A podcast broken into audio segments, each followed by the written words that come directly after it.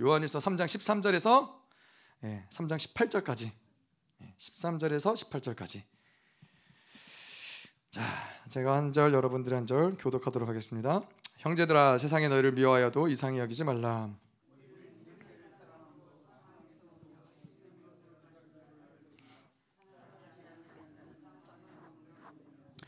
그 형제를 미워하는 자마다 살인하는 자니 살인하는 자마다 영생이 그 속에 거하지 아니하는 것을 너희가 아는 바라.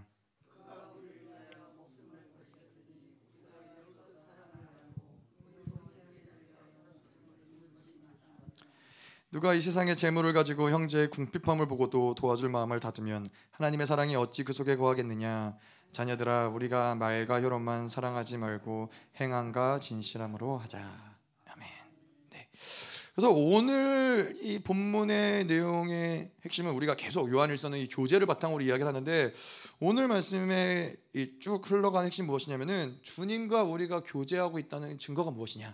예, 그것이 바로 형제를 사랑합니다. 이거 이러한 흐름을 가지고 이야기를 나눌 텐데 어, 여러분들 지난주 말씀 기억나시는지 모르겠지만은 지난주는 뭐였냐면은 우리가 하나님과의 교제의 온전함을 갖는 비결이 무엇이냐?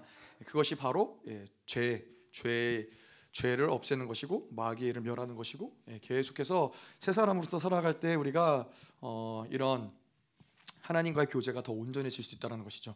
근데 이것이 또 반대로 이야기를 하자면은 하나님과 뭐 우리가 죄를 계속 뭐 회개하고 온전케 하는 것도 그렇지만은 하나님과의 교제가 온전해지고 더 깊어질수록 자연스럽게 죄의 죄의 어떤 문제들은 계속 우리 안에서 해결돼 나아갈 수밖에 없다는 거예요.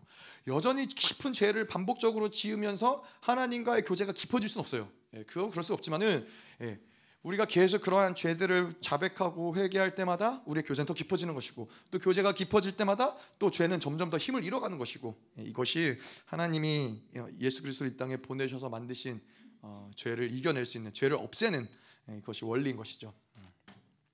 자 그래서 이러한 것들을 우리가 알 때 이 우리 안에서 이 죄의 문제는 특별히 내가 어떤 행위적인 문제라기보다는 존재적인 문제라고 우리가 이야기했잖아요.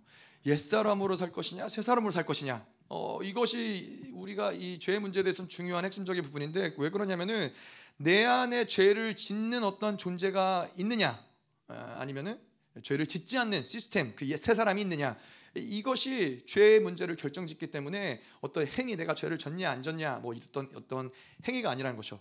그래서 우리가 이 죄의 문제를 해결해 나아가면서 또 하나님과 교제해 나아가면서 계속해서 어, 우리 안에서 인식되어지고 인지되어져야 될 게 무엇이냐면은 이 옛사람과 새사람이라는 그 실체를 계속 우리 안에서 발견해 나아가는 것이 굉장히 중요해요. 아 지금은 옛 사람이 움직이고 있구나. 아 지금은 다시 옛 사람이 아니라 새 사람이 하나님께 나아가, 나아가고 있구나. 이러한 것들이 우리 안에서 발견되어지고 음, 이런 것들이 점점 더 실체로 다가와질 때 이 이 죄와 싸워 나아가는 것이 훨씬 더 수월해진다는 것이죠. 근데 우리가 이, 이 옛사람과 새사람 이런 존재, 이런 정체성들이 실체로 다가오지 않는 어, 여러 가지 이유 중에 하나는 무엇이냐면은 오랜 시간 동안 바벨론으로 살아서 그래요. 예, 오랜 시간 동안 바벨론으로 살아가는 거는 사실 바벨론에 가치를 두지 않아요. 바벨론에게 중요한 것은 예, 어떤 이 숫자, 뭐 점수가 무엇이고 다 숫자로 환산할 수 있는 그런 것들이지만은 우리의 존재는 숫자로 환산할 수가 없잖아요. 소유에 관해서 계속 이러한 것들을 교육받고 듣고 그런 것을 가치로 삼고 살아가다 보니까는 우리 안에서의 어떤 이런 실체에 대해서는 이것들이 이렇게 불투명한 거예요. 투명하게 이것이 아 이게 지금 내 안에서 이런 실체가 움직이고 있구나 내가 이러한 존재구나 이런 것들을 받아들이는 것이 바벨론으로 훌륭하게 산 사람들에게는 예, 다분히 어색할 수 있다는 거죠 처음에는 예. 그래서 사실 이, 이 요한일서를 먹으면서 계속 우리가 옛사람 새사람의 이야기를 들으면서 우리 안에서 이러한 것들이 점점 점점 더 명확해지는 것이고 아 이 옛사람이 하나님과 가까이 할 수 없는 존재 옛사람은 사랑할 수 없는 존재 옛사람은 빛으로 빛으로 나아갈 수 없는 존재 이 모든 것들이 점점점 말씀으로뿐만 아니라 실질적으로 우리의 삶 가운데서 이게 보여지기 시작하는 것이죠. 하나님이 그래서 일단은 그래요. 일단은 진리가 들어오고 하나님의 말씀을 믿음으로 받아들이면은 그 말씀의 빛이 우리의 삶을 조명하는 거예요. 그래서 아 이 옛사람이 이렇구나라는 것이 말씀이 들어오면 진리가 들어오면은 그 진리가 우리의 삶을 조명하면서 아 우리의 삶에서 아 이러한 부분이 옛사람이구나. 아 옛사람이었기 때문에 내가 이런 죄를 지을 수밖에 없었구나. 예, 이렇게 조명이 되면서 예, 그 말씀이 계속 우리를 정결케 해 나가는 과정을 가는 것이죠. 음. 자, 그래서 이 바벨론이라는 묶임이 풀어지고 우리와 우리가 이제 실체로서 존재를 가지고 사는 은혜로 사는 삶을 이제 풀어지기 시작을 하면은 우리 안에서 드러나는 모습들이 어떤 게 있냐면은 어 사람과 환경과 조건 이런 것들로 인하여서 좌절하지 않아요. 그러면 이 모든 사람과 환경과 조건은 사실 바벨론에서 중요한 가치로 삼는 것들이에요. 내가 아까도 이야기한 대로 뭐 무엇을 할 수 있냐, 얼마를 가졌느냐. 근데 존재는 존재라는 것은 그런 게 아니죠. 예, 존재라는 것은 우리가 하나님의 자녀, 예, 하나님의 왕의 후사, 예, 그러한 존재로 살아가는 자들이 뭐 왕이 재산이 얼마냐, 사실 그게 뭐가 그렇게 중요하겠어요. 예, 뭐 아무리 지질하고 지질 지질이 궁상인 나라의 왕일지라도 왕은 왕이에요. 뭐더 부유한 나라의 왕보다 좀 덜 먹을 수 있고 좀더 좋은 거 먹을 수 있지만 그래도 그 존재는 그 정체성은 왕은 왕인 것이에요. 얼마를 가졌느냐 뭐 이것이 그렇게 중요하지 않다라는 것이죠. 음. 자 그래서 요한일서는 모든 것 성경의 모든 것이 그렇지만은 사실 존재로 풀어야 풀어지는 말씀인 것이죠. 예. 자 그래서 이제 오늘 말씀에서 특별히 아까 이야기한 큰 흐름 가운데 중요한 흐름은 우리가 하나님과의 교제하고 있는데 그 교제는 반드시 어, 증거가 나타난다. 그 어떤 교제를 하고 있는 증거들이 나타난다는 거예요. 음, 요한일서에서 말하는 그 교제의 증거는 바로 어, 사랑인 것이죠. 하나님을 사랑할 수 있는 자, 하나님의 사랑을 받아들이는 자, 또 그 사랑이 드러나는 것들. 예, 그래서 하나님을 만나면은 반드시 어떠한 모습으로든 우리 안에서 그 증거가 드러나요. 예, 뭐 우리가 수없이도 얘기했지만은 대통령을 만나면서 내, 내 인생에 어떠한 변화가 없다. 그러기 어렵다는 것이죠. 예. 내가 만왕의 왕을 만나면서 그분을 매일같이 대면하면서 내 인생은 여전히 똑같다. 내 모든 성품, 말, 습관 여전히 똑같다. 예. 그런 것은 가능하지 않다는 거예요. 변화될 수밖에 없다는 거예요. 요번에 그 여러분 어, 중보 때 보셨지만 두 자매들이 왔었잖아요. 두 자매들이 왔는데 어, 뭐 그러더라고요. 아주 목사님, 사모님 몇 년 있으면은 이제 말투도 어, 광주 말투로 변하겠다고. 그래서 뭐 그럴 수도 있지. 뭐 우리 아이들은 더 더 그럴 수도 있고 그럴 수도 있죠. 왜냐하면은 광주 지역에 살면서 뭐 그런 이야기를 계속 듣고 얘기하고 말하다 보면은 닮아가는 거죠. 그게 자연스러운 거잖아요. 여기에서 막 40년, 50년 살았는데도 여전히 사투리를 하나도 안 쓰고 서울 말을 쓴다. 그럴 수도 있겠죠. 그럴 수도 있겠지만은 예, 자연스러운 건 아닌 거죠. 예, 하나님을 만나는데 하나님을 닮아가지 않는다. 하나님을 만나고 하나님과 교제하는데 그분의 어떠함들이 드러나지 않는다. 예, 사실은 그거는 정상적인 것은 아니라는 거예요. 그래서 내가 하나님과 살아가는데 그 증거들이 드러나지 않을 때에는 그때는 뭔가 조치가 필요하다는 거예요. 뭐그 회개의 문제냐, 그것을 가지고 내가 하나님과 뭐 영적 전쟁의 문제냐, 뭐가 됐든 간에 그것을 가지고 하나님과 씨름을 해야 된다는 것이죠. 명제는 그거라는 거예요. 하나님을 만나면 반드시 변한다. 성품이 변하고 삶이 변하고 우리의 묶임이 풀어지고 그렇잖아요. 아니 뭐 소위 정말 막말로 4층 스터디 카페가 교회가 오니까는 사람이 늘어나는 게 믿지 않는 사람들에게도 이러한 변화도 일어나는데 살아계신 하나님을 만나고 있는 사람들이 어떠한 변화가 일어나지 않는다. 그럼 뭔가가 이상한 거죠. 예. 그래서 하나님을 교제의 증거는 반드시 반드시 어떠한 모습으로든 변화들이 일어난다. 내 안에 뭐 그것이 뭐 기쁨이 생겨난다든가 내 안에서 어떤 이 더 이상 뭐 걱정, 고민, 근심, 절망에 빠졌었는데 뭐 예전 같이 이제는 그렇지 않는다든가 뭐 어떠한 측면이든 예, 뭐 실질적으로 뭐 삶에 뭐 이런 맨날 빚지고 살았었는데 더 이상 뭐 이 모든 빚을 하나님이 어떻게든 탕감해 주셨다든가 뭐 어떠한 측면이든 하나님을 만날 때에는 변화들이 있는데 그 여러 가지 변화와 증거 중에서 가장 예, 요한 사도가 얘기하는 뚜렷한 증거는 무엇이냐? 바로 사랑이라는 거예요. 자, 그래서 하나님을 교제하고 있다라는 것에 강력한 증거가 사랑인데 왜 그러느냐? 하나님은 사랑이시기 때문에 그래요. 그게 하나님 본질이에요. 그러니까 사랑이신 하나님을 만나면 뭐요? 그럼 그 어떤 사랑의 어떠함들이 우리 안에서 운행될 수밖에 없다는 것이죠.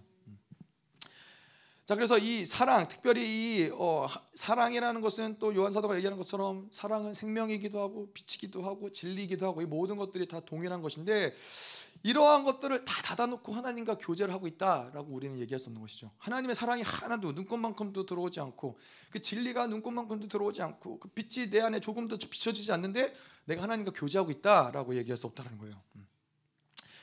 그뭐 예를 들어서 이야기하자면 그런 거죠. 뭐 여기 뭐 아주 유명한 아주 유명한 칼국수 집이 있다고 쳐요. 네. 어디가 유명해요? 저 예? 어디요?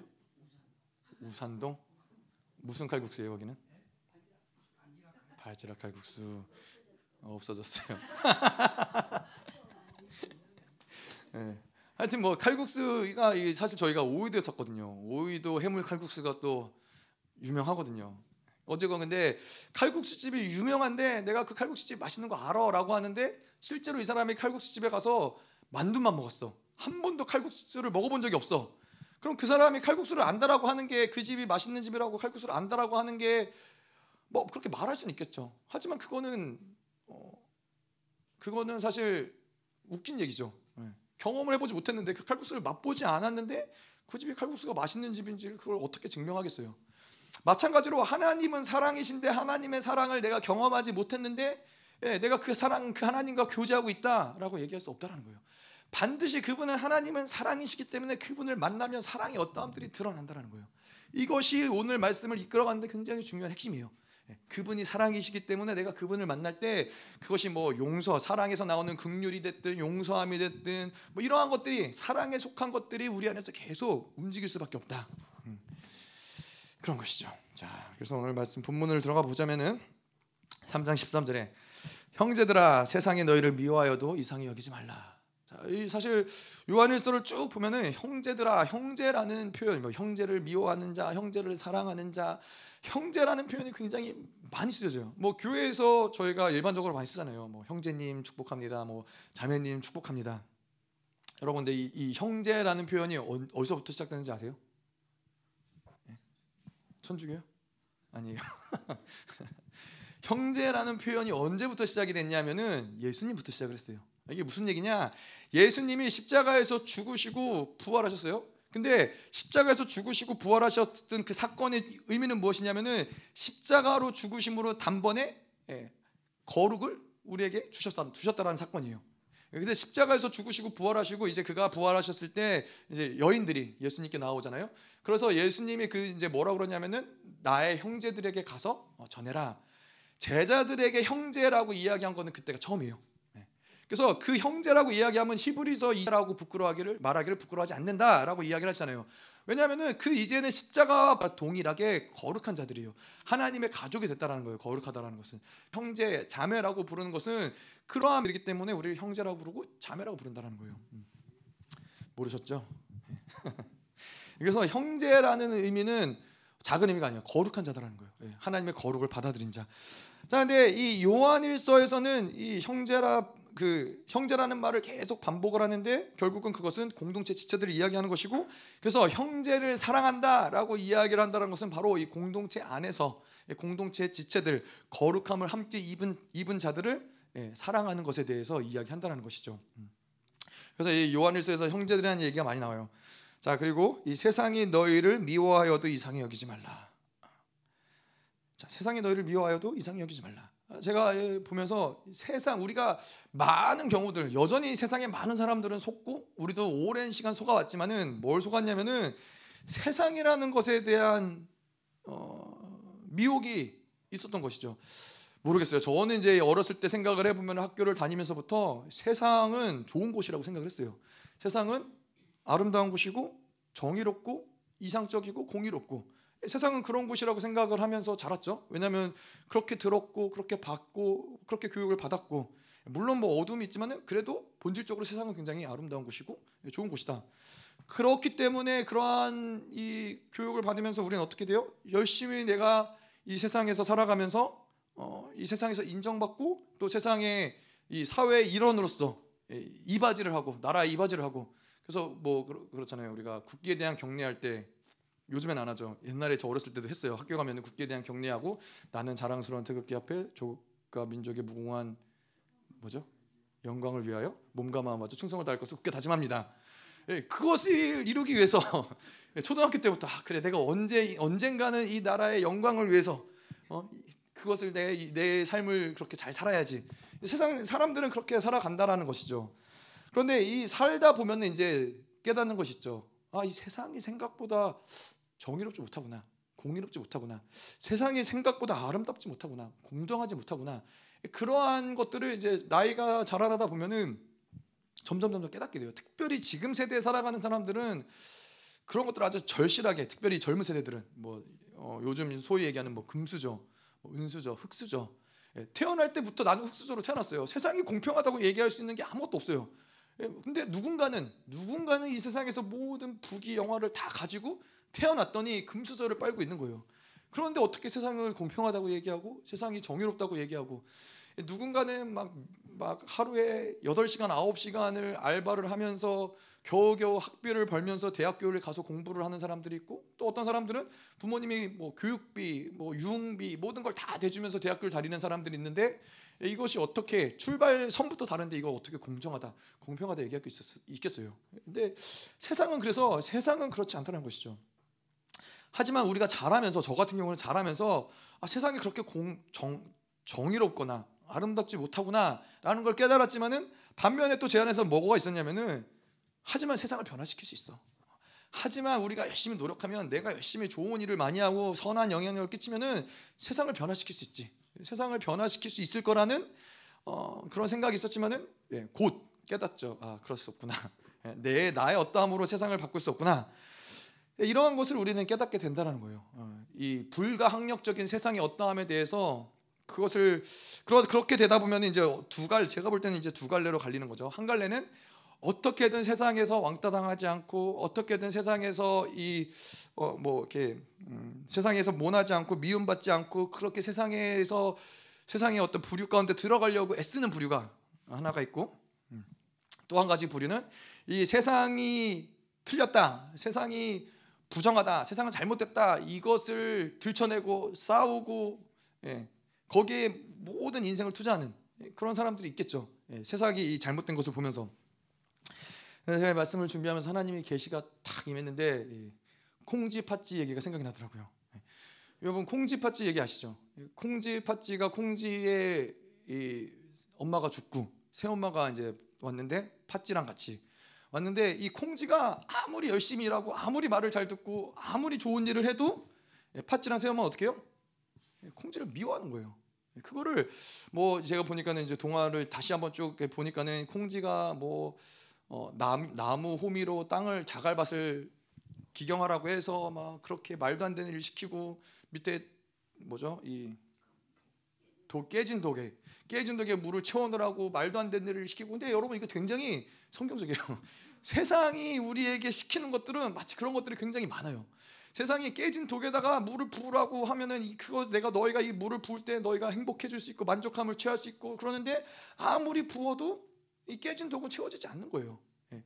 그러면서 이것을 채우지 못할 때 세상은 우리에게 뭐라 그래요? 너 무기력하다. 너는 게으르다. 너는 너는 이거 너의 존재는 이거밖에 안 된다라고 우리를 그렇게 규정을 하는 것이죠.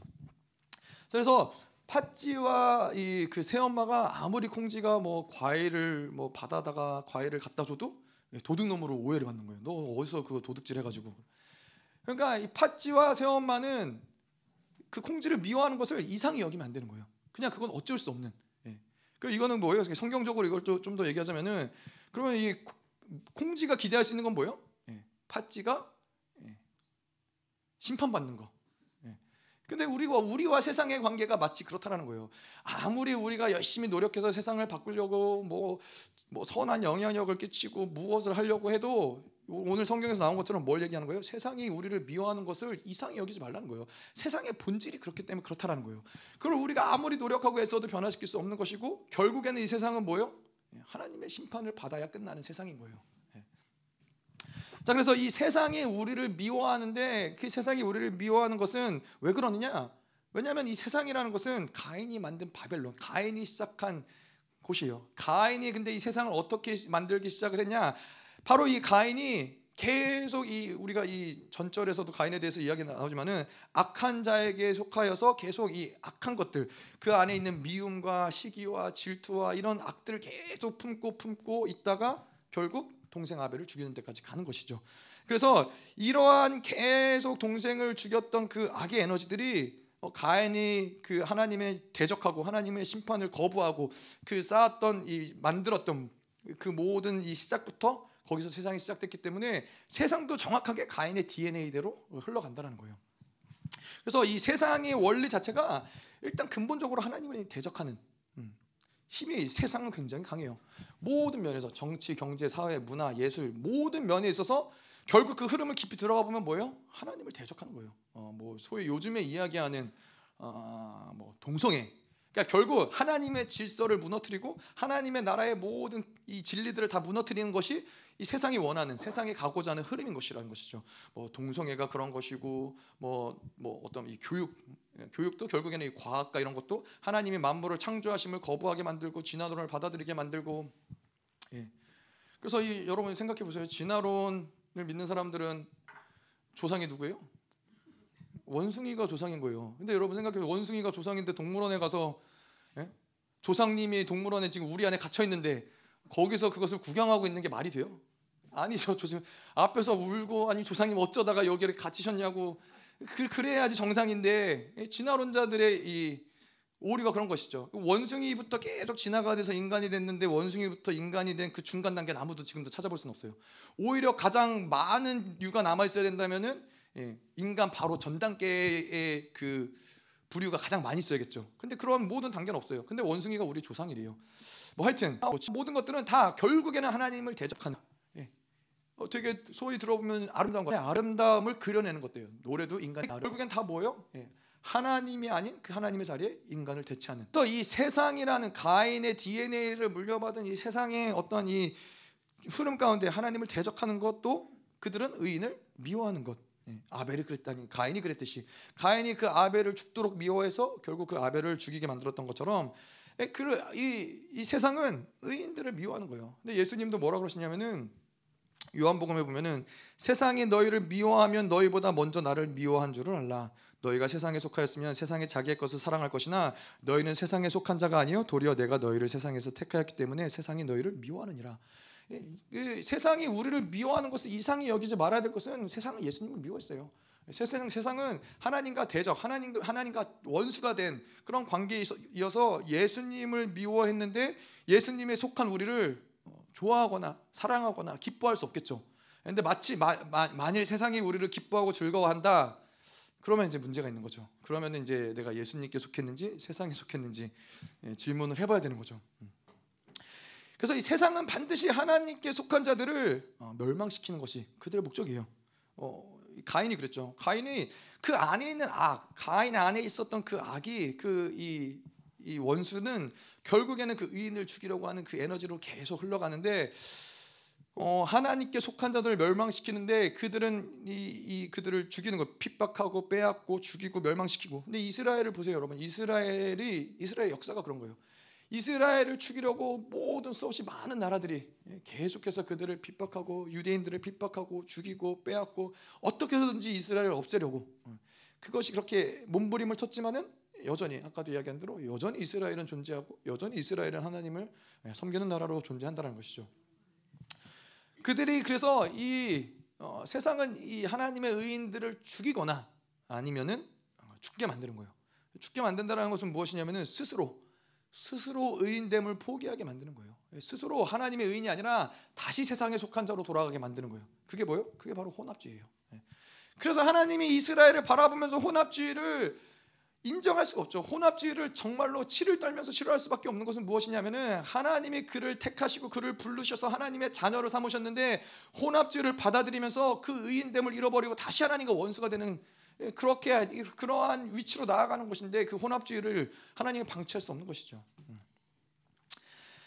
자, 그래서 이 세상이라는 건 결국에는 우리의 이 표현대로 하자면은 새 사람하고는 전혀 상관이 없는 옛 사람, 곧 육신으로 살아가는 자들.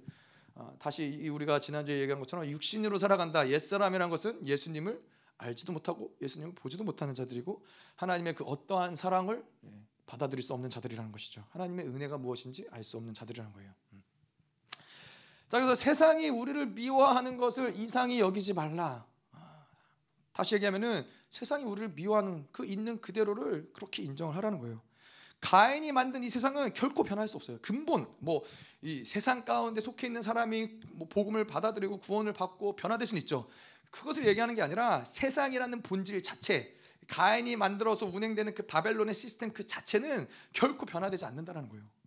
그 이 바벨론과 세상과 하나님의 그 관계는 결코 결코 변화될 수 없다는 거예요. 음. 그래서 아까도 이야기한 대로 우리가 이 세상을 살아가면서 세상의 인정을 받기 위해서 아니면 세상을 변화시키기 위해서 우리의 인생을 허비할 필요가 없다는 거예요. 그게 바로 세상이 원하는 세상이 원하는 거예요. 어떠한 방식으로도 어떠한 방식으로도 세상에 몰두하게 만들고 세상에 매이게 만들고 예. 아까 이야기한 대로 우리가 열심히 이 세상을 살아가지만은 평생을 세상에 인정을 받으려고 살아갔는데 예. 평생을 살아가고 보니까는 그게 허무한 거였어요. 세상은 우리를 인정하지도 않을 뿐더러 하나님의 의인을 인정하지도 않을 뿐더러 우리가 인정받아야 될 분은 하나님이지 세상이 아니는데 세상은 계속 뭔가 세상에 인정받고 받아들여지고 세상에 뭐 이런 어, 부류에 속하고 이렇게 우리를 속인다는 거예요. 세상과 관여하게 아니면은 반대로도 세상을 뭔가 대적하고 세상을 뭔가 뒤집어 엎으려고 하고 이것도 이것도 속는 것은 무엇이냐면 결국 세상에 매이게 만든다는 거예요. 그 인생을 세상의 어떠함에 계속 매이게 만드는 거예요. 근데 하나님을 믿는 자들에게 있어서 세상에 향한 우리의 마땅한 자세는 무엇이냐? 뭐요? 똥개야 지져라 기차는 달린다. 예. 세상이 어쨌든 간에 우리는 우리의 길을 가는 거예요. 예. 우리가 그래서 그래서 뭐라고 그러냐면은 우리는 세상을 결국에는 사랑해야 되는 존재들인 거예요. 그들이 어떠함 때문에 아니라 그들이 변화될 것을 기대서가 아니라 예, 우리의 본질이 그렇기 때문에 우리는 세상을 사랑할 수밖에 없는 존재라는 거예요. 그들이 어떠한 거 상관없이 예, 하나님이 우리에게 가게 하시는 그 길을 우리는 묵묵히 가는 거예요. 예. 그, 그러한 과정 가운데 하나님이 뭐 이 세상 가운데서 복음을 전하게 하시면 전하게 하는 것이고 영혼을 구원하시면 구원하게 하시는 것이지 세상에 매여서 세상의 어떠한 것들을 뭐 타협하고 그런 것을 그런 것이 본질이 아니라는 것이죠. 음. 그래서 이 세상과 짝하고 세상과 함께 멍해를 지지 말라는 거예요. 예. 세상과 세상 사람들과 같이 뭐 예를 들어서 뭐 결혼을 한다든가 세상 사람들과 같이 사업을 한다든가 이러면은 반드시 반드시 어려움이 생길 수밖에 없어요. 예. 어, 예외적인 경우가 있다면은 예, 하나님의 자녀들이 완벽한 완벽한 주권을 가지고 있는 상황이라면은 그것조차 하나님의 뜻이라면 예, 그럴 수 있겠죠. 하나님의 주권을 빼앗기지 않는 칼자루가 완벽하게 나에게 쥐어져 있는 상태.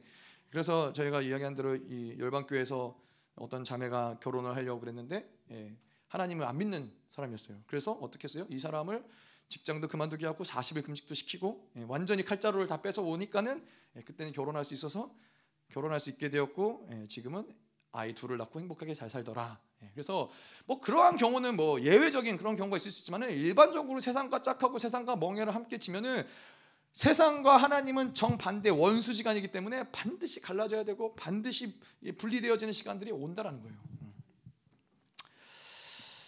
자, 그래서 어, 아까 이야기한 대로 세상은 하나님의 사랑을 모르고 우리를 미워한다 할지라도 우리는 여전히 어, 그들을 사랑하는 거예요. 어.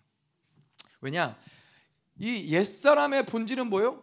옛사람의 본질은 아까도 이야기한 대로 미워하는 것이고 어, 그 시기하는 것이고 질투하는 것이고 이게 옛사람의 본질이에요. 예. 세상에 가진 본질이 그런 거기 때문에 그 본질대로 그런 것들이 드러나는 것이죠. 근데 의인의 본질은 뭐예요? 세 사람의 본질은 뭐예요? 그것은 하나님의 사랑을 받아들이고 그 사랑이 흘러가는 거예요.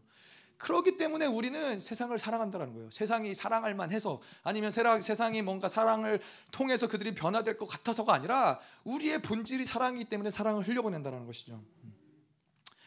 자 그런데 그래서 우리가 이 요한 사도가 이야기하는 것처럼 결국에는 우리가 세상을 예수님처럼 사랑한다. 어, 근데 그것은 예수님처럼 사랑한다는 것은 우리가 뭔가 우리의 어, 그들에게 우리의 물질을 주고 뭔가 우리가 희생을 하고 뭘 어떤 것들을 해주고 이러하는 것이 어, 예수님이 말하는 사랑은 아닌 거예요. 어, 뭐 물론 그게 포함이 될 수 있지만은 근본적으로 그렇게 될 때 세상은 뭐요? 이거를 하나님의 사랑으로 받아들일 수가 없어요. 예. 우리가 주는 물질, 우리가 도와주는 것들 이러한 것들을 하나 하나님을 믿는 자들은 그게 하나님의 사랑으로 받아들이죠. 아, 저 사람을 통해서 하나님이 나에게 이런 사랑을 부으시는구나. 하나님의 사랑으로 받아들이는데 세상은 어때요? 아니라는 거예요. 그냥 그것은 사람이 어떠함으로 받아들인다는 거죠. 어, 저 사람이 날 도와주네, 어, 고맙네. 그러면서 그것이 그 선을 베푸는 사람의 의가 된다는 거예요. 그래서 교회가 아, 그 교회가 앞서서 뭐 이런 어떤 하나님의 복음을 전하는 것보다 앞서서 뭐 사회에서 복지를 한다거나 뭐 고아원을 한다거나 뭐 이런 구제에 앞선다거나 이러한 것들이 나쁘다고 얘기할 수는 없지만은 이러한 것들이 하나님의 복음보다 하나님의 진리보다 앞선다면은 그건 반드시 문제가 되는 거예요. 그것은 반드시 교회의 이름을 높이는 것이고 교회의 명예가 되는 것이지 하나님에게 덕이 되는 요소들은 아니라는 것이죠. 제가 뭐 선교 아프리카에도 1년 아프리카에 선교를 갔다 왔지만은 기본적으로 우리가 물질로서 어, 아니면 우리가 뭐 어떤 이런 도와줄 수 있는 것들로 도와주면서 그 복음과 진리를 받음으로써 하나님이 그들을 통치할 수 있고 하나님의 하나 주는 것이 가장 핵심인데 그들 근데 이제 저희 같이 이제 해외에서 어, 선교를 하러 이제 아프리카 같은 나라는 어려운 나라에 가다 보면은 그런 사람들이 많이 와요. 근데 많이 오는 이유가 무엇이에요? 어떻게든 도움을 받아보려고 어떻게든 뭐 물질적인 도움 어떻게든 뭐 한국에 나와서 어떤 도움을 받는다거나 아니면 어떻게든 뭔가 교회가 교회 건축을 도와준다거나 이러한 도움이 목적이 되는 경우들이 90% 이상은 돼요. 그래서 우리 저희는 이제 선교를 가서 일단은 그것부터 시작을 해요. 아, 우리는 물질적으로나 어떤 뭐 재정적으로나 뭐 그런 것을 도와주려고 온 것이 아니라 우리는 말씀을 주러 왔다. 복음을 주러 왔다. 근데 그러다 보면 하나님이 예, 도움을 줘야 될 사람들을 또 보여주세요. 그럼 그런 그 그러한 자들을 확실하게 하나님의 진리가 들어가고 하나님의 정확하게 하나님의 원하시는 것이 무엇인지 아는 자들에게는 또 도움을 주지만은 도움을 주는 것이 먼저가 되면은 하나님의 나라가 온전히 설 수가 없어요. 하나님의 복음이 온전히 들어갈 수가 없어요. 다 그 도움을 받기 위해서. 어. 그러면 이렇게 선교를 하고 이렇게 사회 복지나 뭐 이런 구제를 앞서고 있는 교회에서 생기는 문제들은 바로 이런 거라는 거예요. 정말로 하나님의 복음을 받아들인 의인들을 만들어야 되는데 그게 아니라 뭔가 도움을 받고자 하는 자들이 평생 계속 그것을 구걸하는 그러한 위치에서 예, 교회의 도움을 바라보면서 살아가게 만든다라는 것이 문제가 된다는 거예요. 그거는 그래서 뭐 구제를 하지 말아라, 복, 사회 복제를 하지 말아라. 근데 그거는 사실은 교회의 본질은 아닌 거예요. 가난한 자를 돕고 예, 어려운 자를 돕는 것이 마땅한 바지만은 예, 그것이 복음보다 앞설 수는 없다는 것이죠. 음. 그래서 세상을 예수님처럼 사랑한다라는 것은 무엇을 이야기하는 거냐면은 세상에 우리가 모든 것들을 다 희생하고 우리의 모든 것들을 다 내어주고 구제하고 이것이 아니라 세상을 예수님처럼 사랑한다는 것은 예수님 그러니까 세상을 세상의 복음을 전하고 또 그 복음 때문에 우리의 생명을 드릴 수 있는 것 이것이 바로 세상을 예수님처럼 사랑한다는 얘기인 것이죠. 음. 자 그래서 오늘 어 뭐 이러한 얘기들을 후반부에도 좀 가서 할 텐데요. 3장 14절을 좀 보면은 우리는 형제를 사랑함으로 사망에서 옮겨 생명으로 들어간 줄을 알거니와 사랑하지 아니하는 자는 사망에 머물러 있느니라. 자, 우리를 형제 우리는 형제를 사랑함으로 사망에 옮겨 생명으로 들어간 줄을 알거니와. 자, 우리가 그랬죠. 형제를 사랑하는 것. 여기서 형제를 사랑함을 이야기하는데 형제를 사랑한다는 것은 바로 증거라는 거예요. 어, 뭐 예를 들어서 제 방에 누군가의 지문이 가득하다. 그럼 뭐 뭐가 증거예요?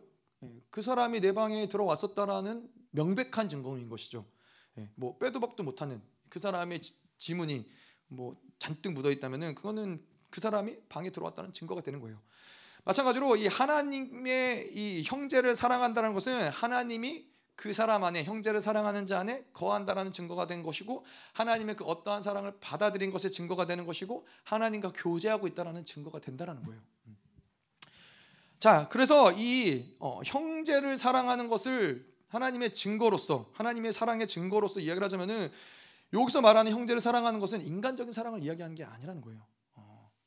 이거는 하나님의 사랑의 발로 하나님의 사랑에서, 사랑에서부터 시작된 것을 이야기하는 것이지 그냥 우리가 일반적으로 그래 형제를 사랑해야지 형제를 도와줘야지 뭐 형제 어떠함들을 돌봐야지 인간적인 사랑과 구분이 된다는 거예요. 말씀을 보세요. 왜냐하면은 형제를 사랑함으로 사망에 옮겨 생명으로 들어간 줄 알거니와 형제를 사랑하는 것과 사망과 사망에서 옮겨 생명으로 들어가는 것과 도대체 무슨 관계예요? 이것이 그냥 일반적인 인간적인 사랑이라면 그냥 불쌍한 사람들을 도와주고 형제를 도와주는 거라면은 그것이 나를 사망에서 생명으로 건, 건져내는 것과 도대체 이게 무슨 관계가 있어요? 왜 우리가 보면은 세상에도 여전히 인간적인 사랑으로 서로를 돕는 사람들이 수두룩하잖아요. 그럼 그 사람들도 사망에서 생명으로 옮겨진 거예요? 그렇지 않다는 것이죠. 뭔가 다른 것을 이야기한다는 거예요. 인간적인 사랑, 인간의 어떠함에서 시작되는 사랑이 아닌 뭔가 다른 사랑을 우리가 이야기하고 있다는 걸 보는 거예요. 그래서 여기에서는 사랑하고 섬기는 그 어떤 행위 자체가 초점이 아닌 거예요. 자, 그래서 사망에서 옮겨 생명으로 들어갔다. 이거는 구원을 이야기하는 것이죠. 우리가 구원받은 사건을 이야기하는 거예요.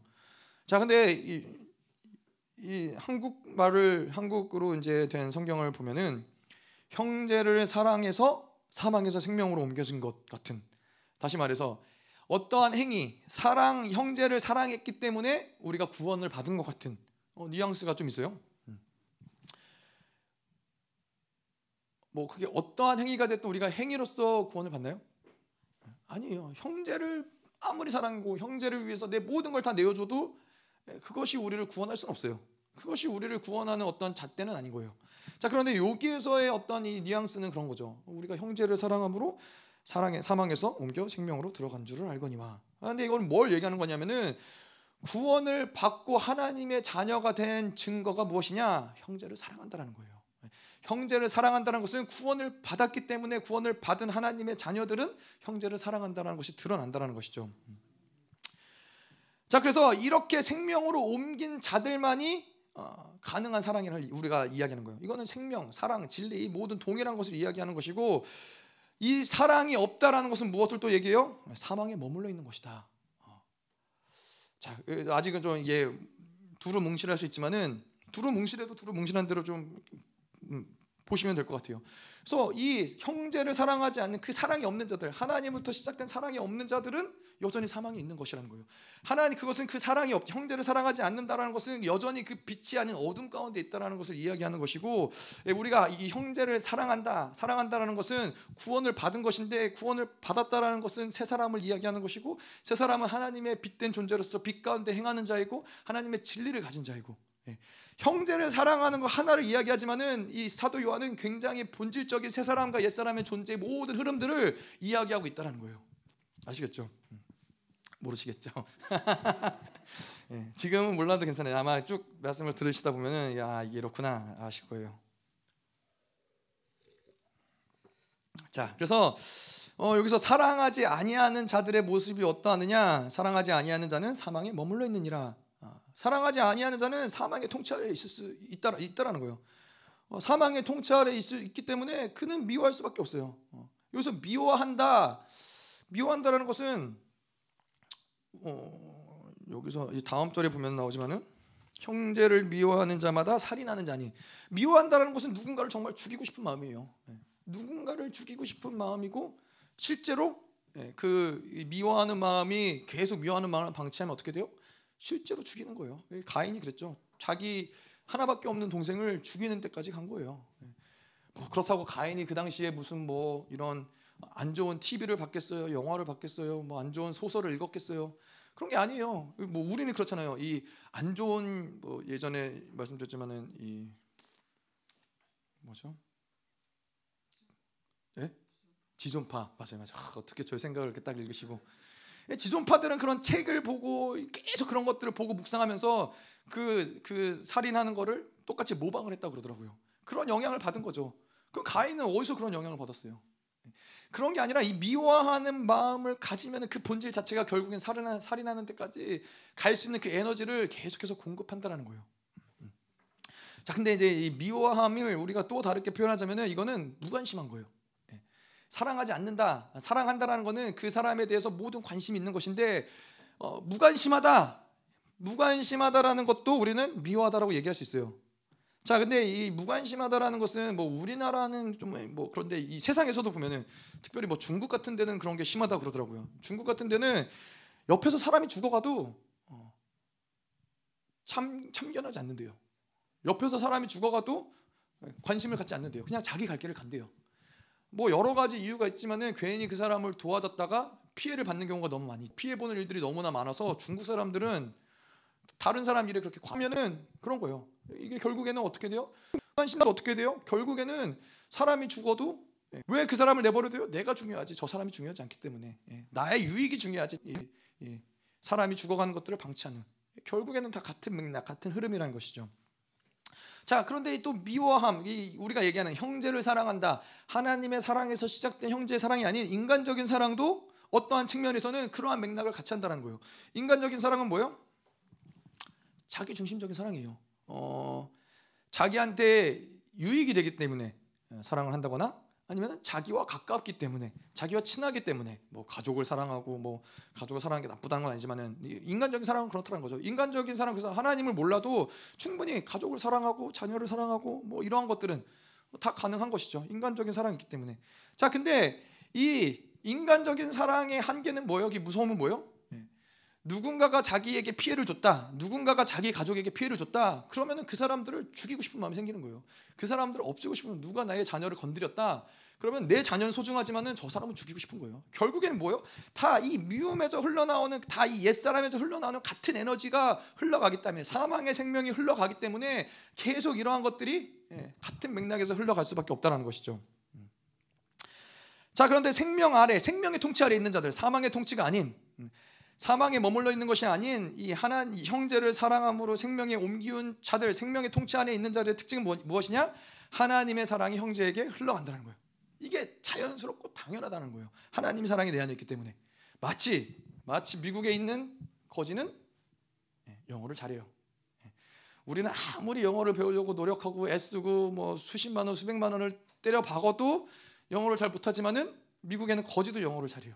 예, 그리고 미국의 거지는 예, 양담배도 핀다 그러더라고요. 예, 수입 담배, 우리는 미국 담배 막 요즘에는 그렇게 많이 안 피는데 예전에는 막 미국 담배들 막 되게 막, 어, 막 양담배 피면 우러러 보고 뭐 그랬던 시절이 있었던 것 같아요. 저는 잘 모릅니다.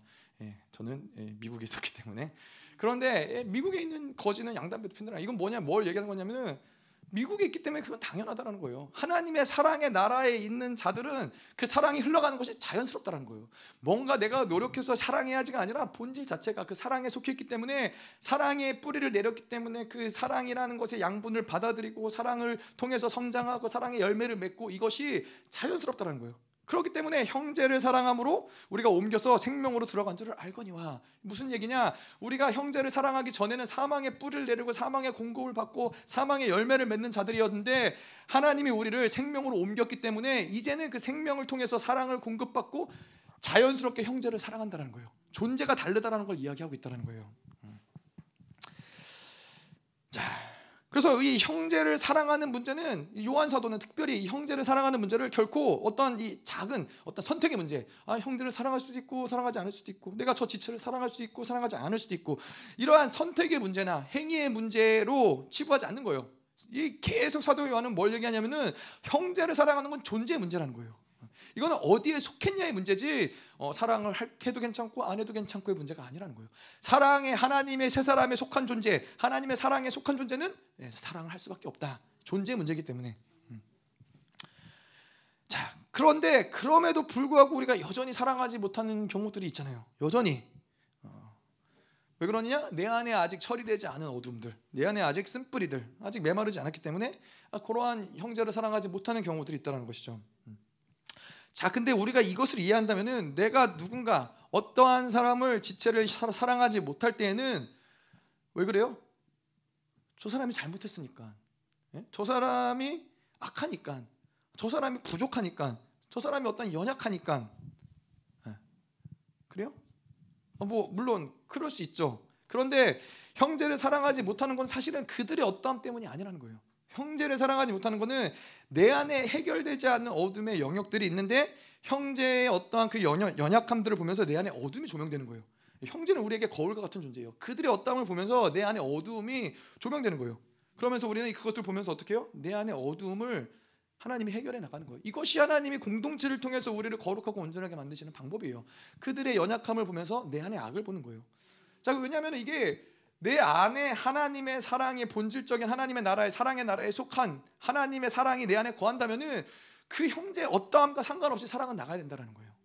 근데 그 사랑이 나가지 못한다. 그럼 그 사람이 어떠함이 아니라 내 안에 아직 처리되지 않은 무엇인가가 있다라는 것이죠.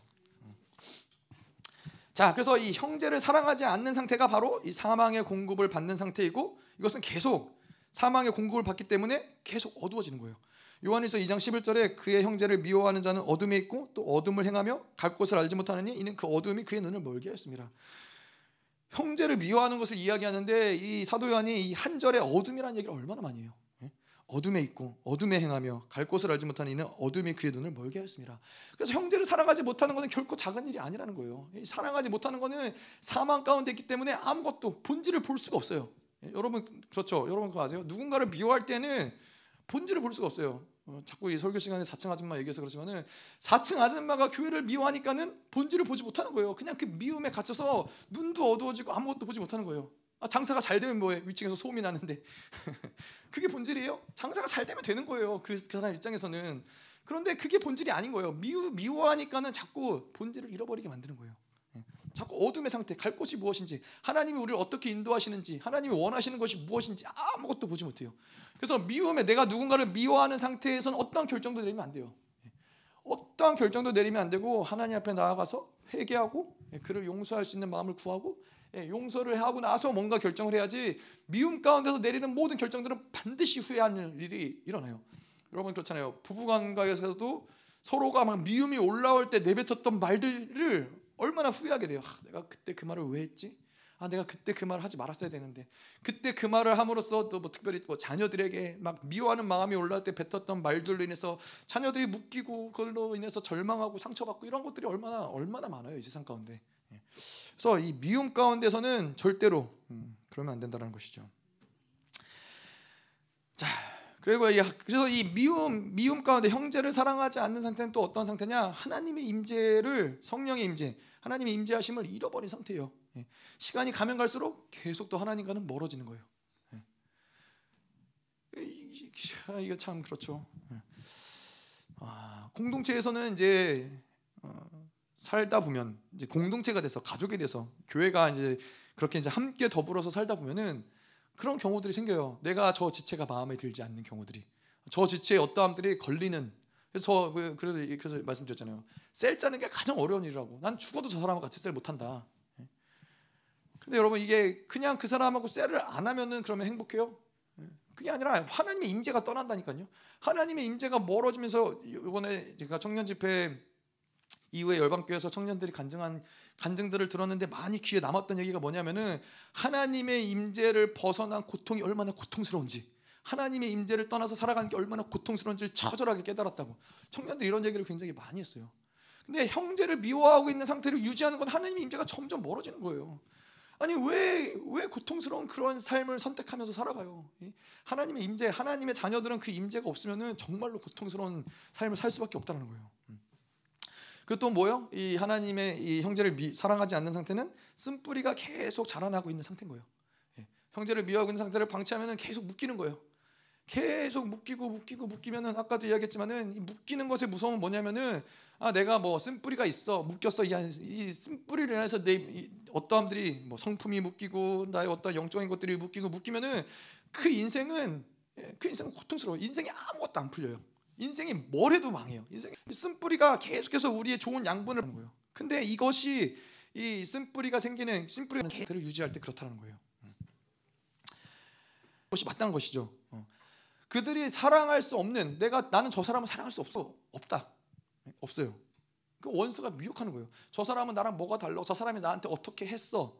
어, 그럴 수 없는 이유는 뭐예요? 용서하고 사랑하는 것이 내 안에 하나님의 생명과 사랑이 있는 존재, 하나님께 구원을 받은 존재, 그 사랑의 뿌리를 내리고 있는 존재는 그것이 무슨 이유가 됐든 저 사람이 나한테 무슨 짓을 했든 간에 그 사람을 사랑할 수 있는 것이 자연스러운 거예요. 당연한 거예요. 예. 내가 생명이 아닌 사망의 뿌리를 내리고 있지 않는 이상은. 근데 여러분 저 사람을 미워하고 용서하지 않음으로써 생명에서 사망으로 옮겨지고 싶은 사람이 어디 있겠어요? 차라리 용서하고 말지. 차라리 그 사람을 용서하고 그 사람을 뭐 그 사랑의 흐름 흐름대로 그 사람을 사랑하는 것이 백배 천배 난 것이지 그 사람을 내가 용서하기 싫어서 이를 꽉 물고서 나는 생명이 아니라 사망의 뿌리를 내릴 거야. 그럼 누구 손해예요? 자기 손해인 거예요. 그거는 그거는 정말 지혜롭지 못한 것이죠. 음. 자, 계속 볼게요. 3장 15절.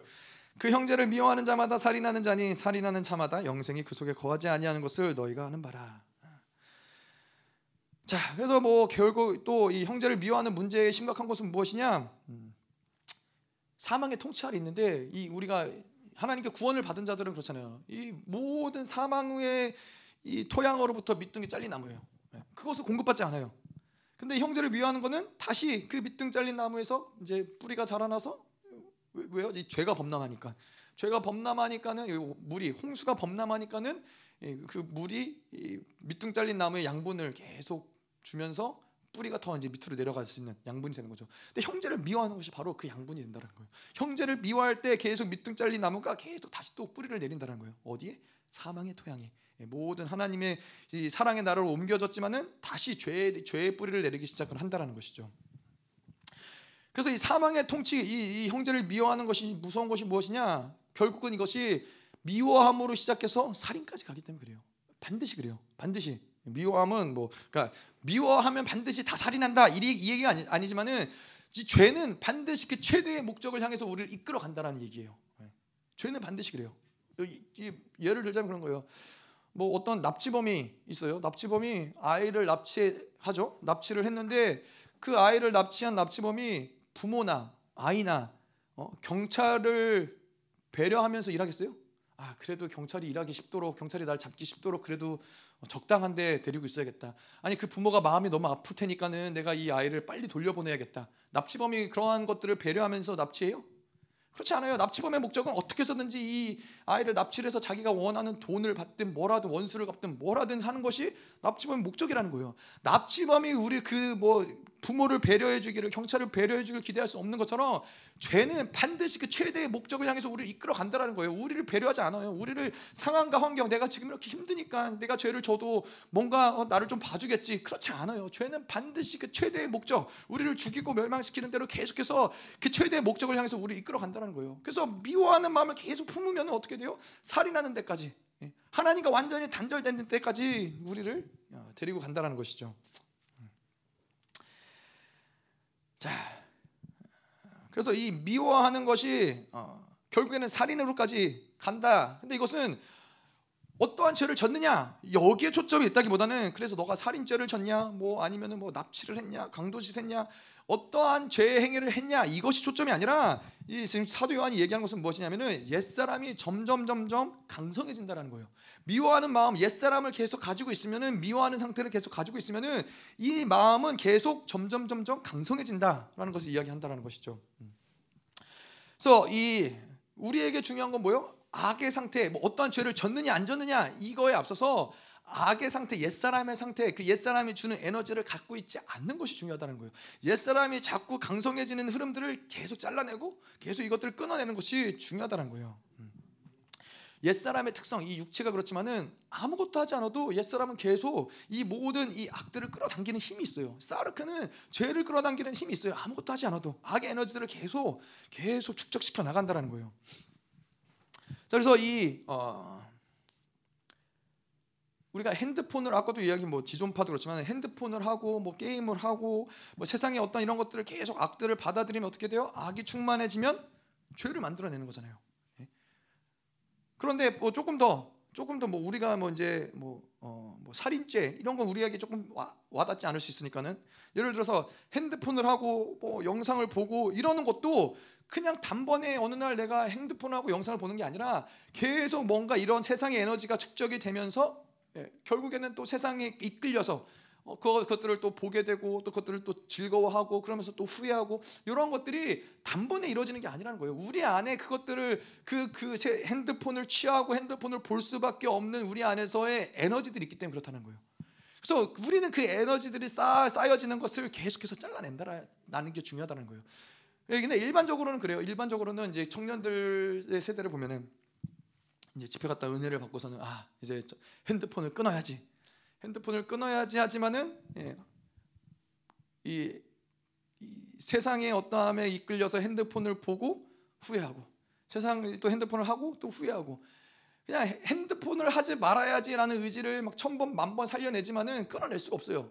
왜냐 내 안에서는 핸드폰을 하려는 이 세상의 욕구들이 가득 차 있는 상황인데 그것을 내가 어떻게 나의 의지를 가지고 끊어낼 수 없다라는 거예요. 예. 계속해서 우리는 뭐요? 이 세상에 나아가서 세상의 이야기를 듣고 눈으로 세상의 것들을 보고 육체의 정욕과 이생의 자랑과 안목의 정욕과 이런 것들 계속 이것들을 에너지들을 받아들이고 축적해 있는 상태예요. 세상 사람들을 만나 갖고 세상의 이야기를 하고 세상의 것들을 뭐뭐 뭐 뉴스를 보면서 세상의 정보를 받아들이고 이런 모든 것들이 우리 안에서는 다 에너지로 쌓인단 말이에요. 그러면 점점 어떻게 돼요? 그 에너지들이 결국에는 우리로 하여금 죄를 짓는 것, 핸드폰을 보는 데까지 자연스럽게 우리를 인도해요. 예. 굉장히 불가항력적인 것 같아요. 이, 이 에너지가 축적된 사람에게 불가항력이에요. 어떻게 할 도리가 없어요. 그래서 우리에게 중요한 거는 계속 어, 하루를 살아가면서 이 뭐라 그러죠? 이 복기.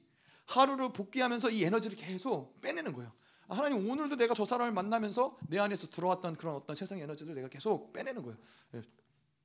독소들을 예, 제거하는 거예요.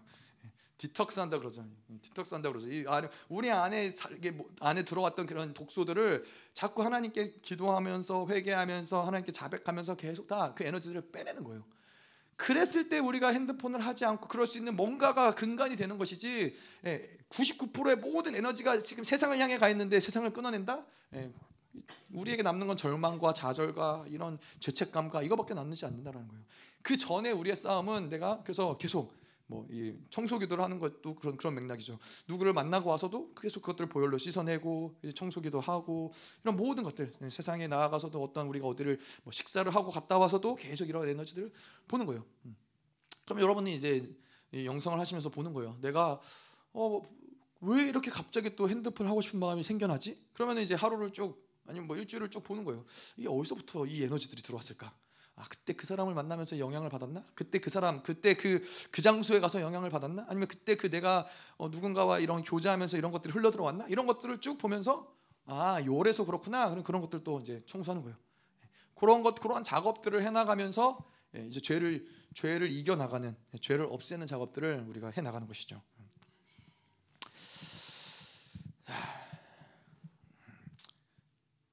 자, 그래서 뭐 세상 세 사람이 강성해지는 방법은 뭐 간단해요.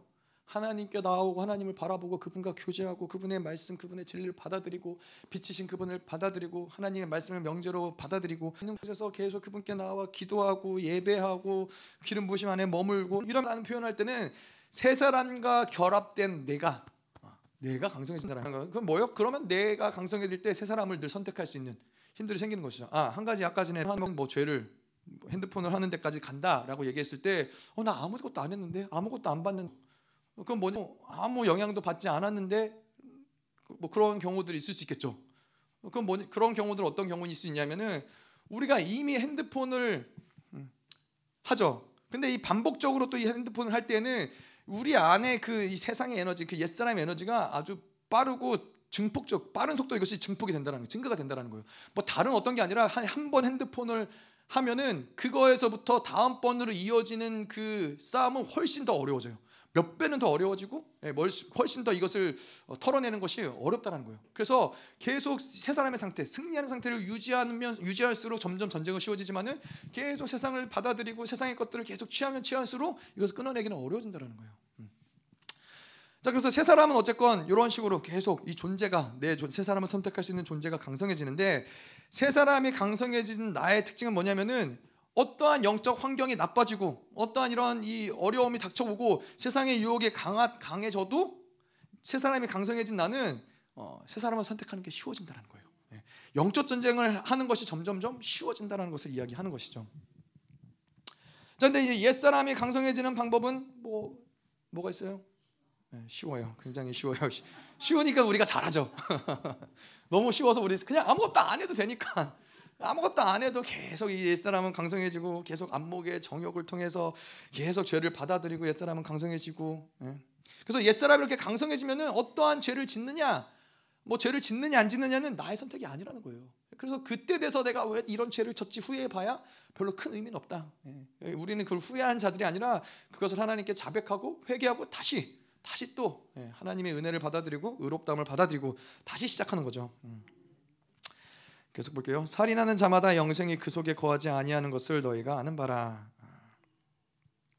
살인하는 자에게는 영생이 없대요. 어, 미워하는 자에게는 하나님의 사랑이 없죠. 왜냐하면 아, 존재 자체가 다르니까 그 시작 포인트 자체가 다르니까는 미워하는 자에게는 하나님의 사랑이 없어요. 근데 하나님의 사랑이 없다는 것은 뭐예요?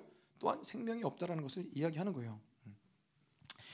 자, 이 특별히 영생이 없는 없다라고 이야기하는데 어, 영생이 없는 사람들의 특징은 무엇이냐면은 이 땅에 속한 것들, 이 육신에 속한 것들, 육신 자기의 자신을 위해서 사는 것들에 대해서 목숨을 거는 거예요.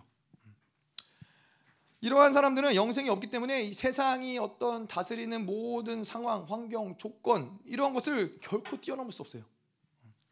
다시 말해서 사망의 종로릇을 하며 살 수밖에 없다는 거예요. 히브리서는 이거를 아주 잘 표현했어요. 이 사망의 종로로 타는 인생, 이 영생이 없는 사람들의 인생 이것을 어떻게 표현했냐면은 또 죽기를 무서워함으로 한 평생 매어 종로로 타는 모든 자들. 예. 영원한 생명이 없기 때문에 사망이 두려운 거예요. 죽는 게 두려운 거예요. 죽, 죽는 게 두렵기 때문에 거기에 매여서 평생을 종로로 탄다는 거예요. 뭐 사망 죽는 게 두렵다라는 것은 무엇이냐면은 사망 아래 내가 이 육치, 육세 육신이 가진 그 생명 아래 놓인 모든 것들 먹고 사는 거, 뭐 이 땅에서 누리는 거, 내가 할 수 있는 거, 나의 안전함, 이 모든 것들이 다 육신의 생명 아래 놓인 것들이에요. 그래서 생명이 죽기를 두려워하는 자들은 이 모든 것들에 대해서 자유할 수 없다는 거예요. 예, 결국 이, 이 생명 안에 사망 아래에 갇혀 있는 모든 것들 상황 환경 조건에서 그것을 뛰어넘지 못한다는 거예요. 그래서 이 상황이 만약에 내가 죽을 것 같으면은 그 사망이 시키는 대로 그 상황이 시키는 대로 갈 수밖에 없어요. 만약에 이 어떤 사람이 나에게 위협이 된다면은 그 사람이 하라는 대로 할 수밖에 없다는 거예요. 영생이 없는 자들은 그건 너무나 당연한 얘기예요. 자, 그런데 이 영생은 뭐예요? 영생은 바로 하나님의 생명이에요. 조예예요. 영원한 생명. 예. 세 사람은 영생, 이 조회로 살아가는 사람들인 거예요. 근데 옛 사람은 뭐예요? 짐승의 생명, 바이오, 이, 영, 이 육, 적인 본능, 육적인 이 어떠함을 가지고 살아가는 존재들이 바로 옛 사람인 것이죠. 그래서 이 영생을 가진 사람들은 어, 뭔가 달라요.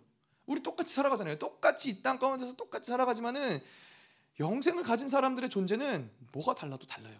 어, 뭐 예를 들어서 그렇죠. 이 돈이 어, 돈이 많은 거부가 있어요. 정말 돈이 어마어마하게 많은데 그 거부는 어떻게 돼요? 돈을 다 잃어버리면은 예. 돈을 다 잃어버리면은 그 사람의 정체성을 잃어버리는 거예요. 더 이상 그 사람 거부가 아니에요. 정체성을 잃어버리는 존재를 잃어버리는 거예요. 근데 이 왕은 어때요? 왕세자는 어때요? 왕세자는 돈을 다 잃어버려도 정체성을 잃어버리지 않아요. 여전히 왕세자예요. 가난한 나라의 왕일지라도 왕은 왕이에요. 예.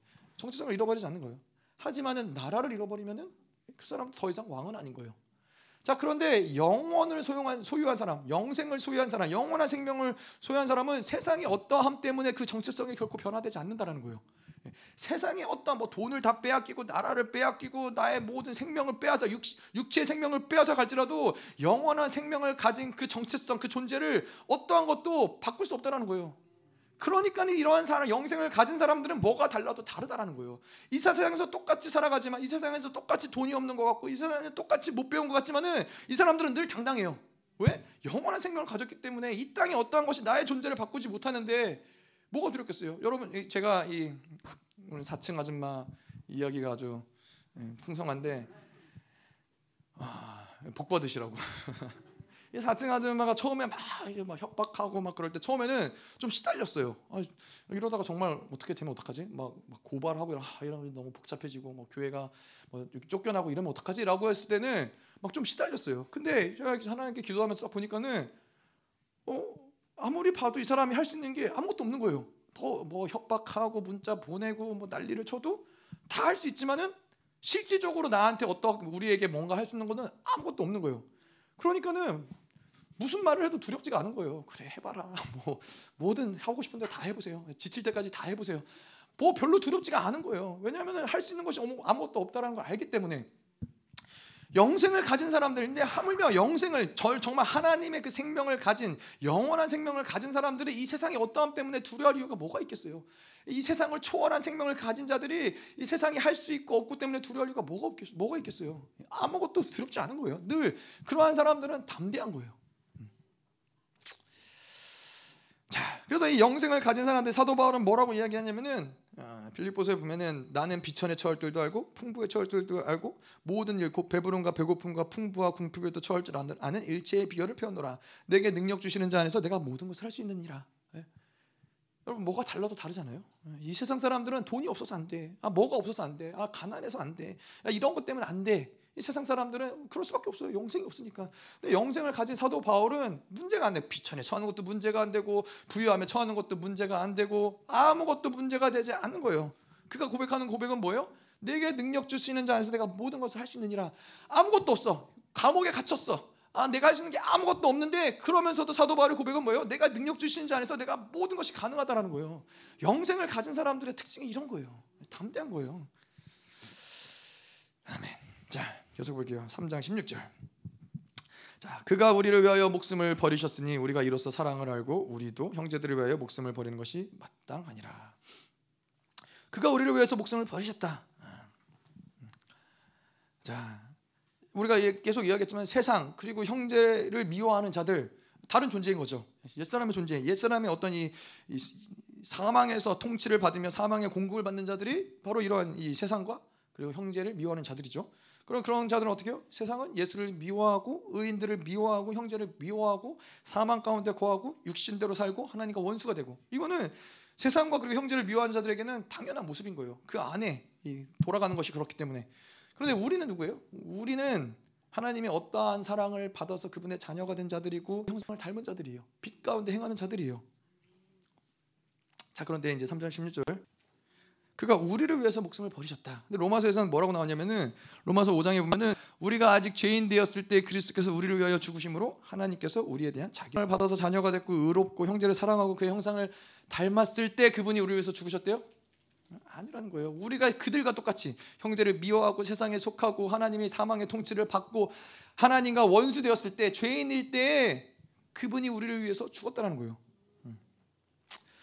자 그렇다면은 우리도 또한 마찬가지로 그들과 같이 형제를 미워하고 살인하는 자였다면은 그, 그 흐름 가운데 있는 자들이었다면은 우리가 그들을 판단함이 마땅하냐? 아, 죄 있는 자가 죄 있는 자가 다른 죄인들을 판단하는 것이 마땅하냐? 합당치 않죠. 로마서 2장에 보면은 그러므로 남을 판단하는 사람아 누구를 막론하고 내가 핑계하지 못할 것은 남을 판단하는 것으로 내가 너를 정죄함이니 판단하는 내가 같은 일을 행함이라. 예, 똑같은 죄인이란 소리예요. 똑같은 죄인인데 우리는 죄인이 죄인으로서 다른 사람을 판단할 수 없다는 것이죠. 우리도 그와 똑같은 똑같은 흐름 가운데 사망의 통치 가운데 있었고 사망의 흐름 가운데 있었기 때문에 그래서 이 우리나라 말에 뭐가 있어요? 우리나라 속담에 예. 뭐 묻은 놈이 뭐 묻은 놈을 뭐가 뭐죠? 똥 묻은 놈이 겨 묻은 놈을 탓, 한다고 네. 그래서 저는 이거 이걸 실제로 경험을 했어요. 네, 뭐 똥이 묻었다라는 건 아니고 예전에 아, 옛날에 했던 얘긴데 로마서 이제 제가 설교하면서 예전에 했던 얘긴데 예전에 우리 어, 슬기가 어렸을 때 아주 어렸을 때 아기 때 예, 애들이 이제 혼자서 화장실에서 이제 처리를 못 하니까는 이제 같이 가죠. 교회 교회였어요. 예, 열방교회 있을 때 교회였는데 슬기를 데리고서는 이제 응가가 없다고 그래서 화장실에 데려갔어요. 이 친구가 이제 슬기가 응가를 싸는 중이었죠. 응가가 나오고 그랬는데 제가 얘를 기다리다가 화장실에서 같이 기다리다가 방구를 꼈어요. 그랬더니 슬기가 뭐라고 그러냐면은 아 아빠 냄새나. 그래서 당황스러운 거죠. 아니 지가 똥을 싸고 있으면 나한테 방구 낀 놈한테 냄새 난다고 그래?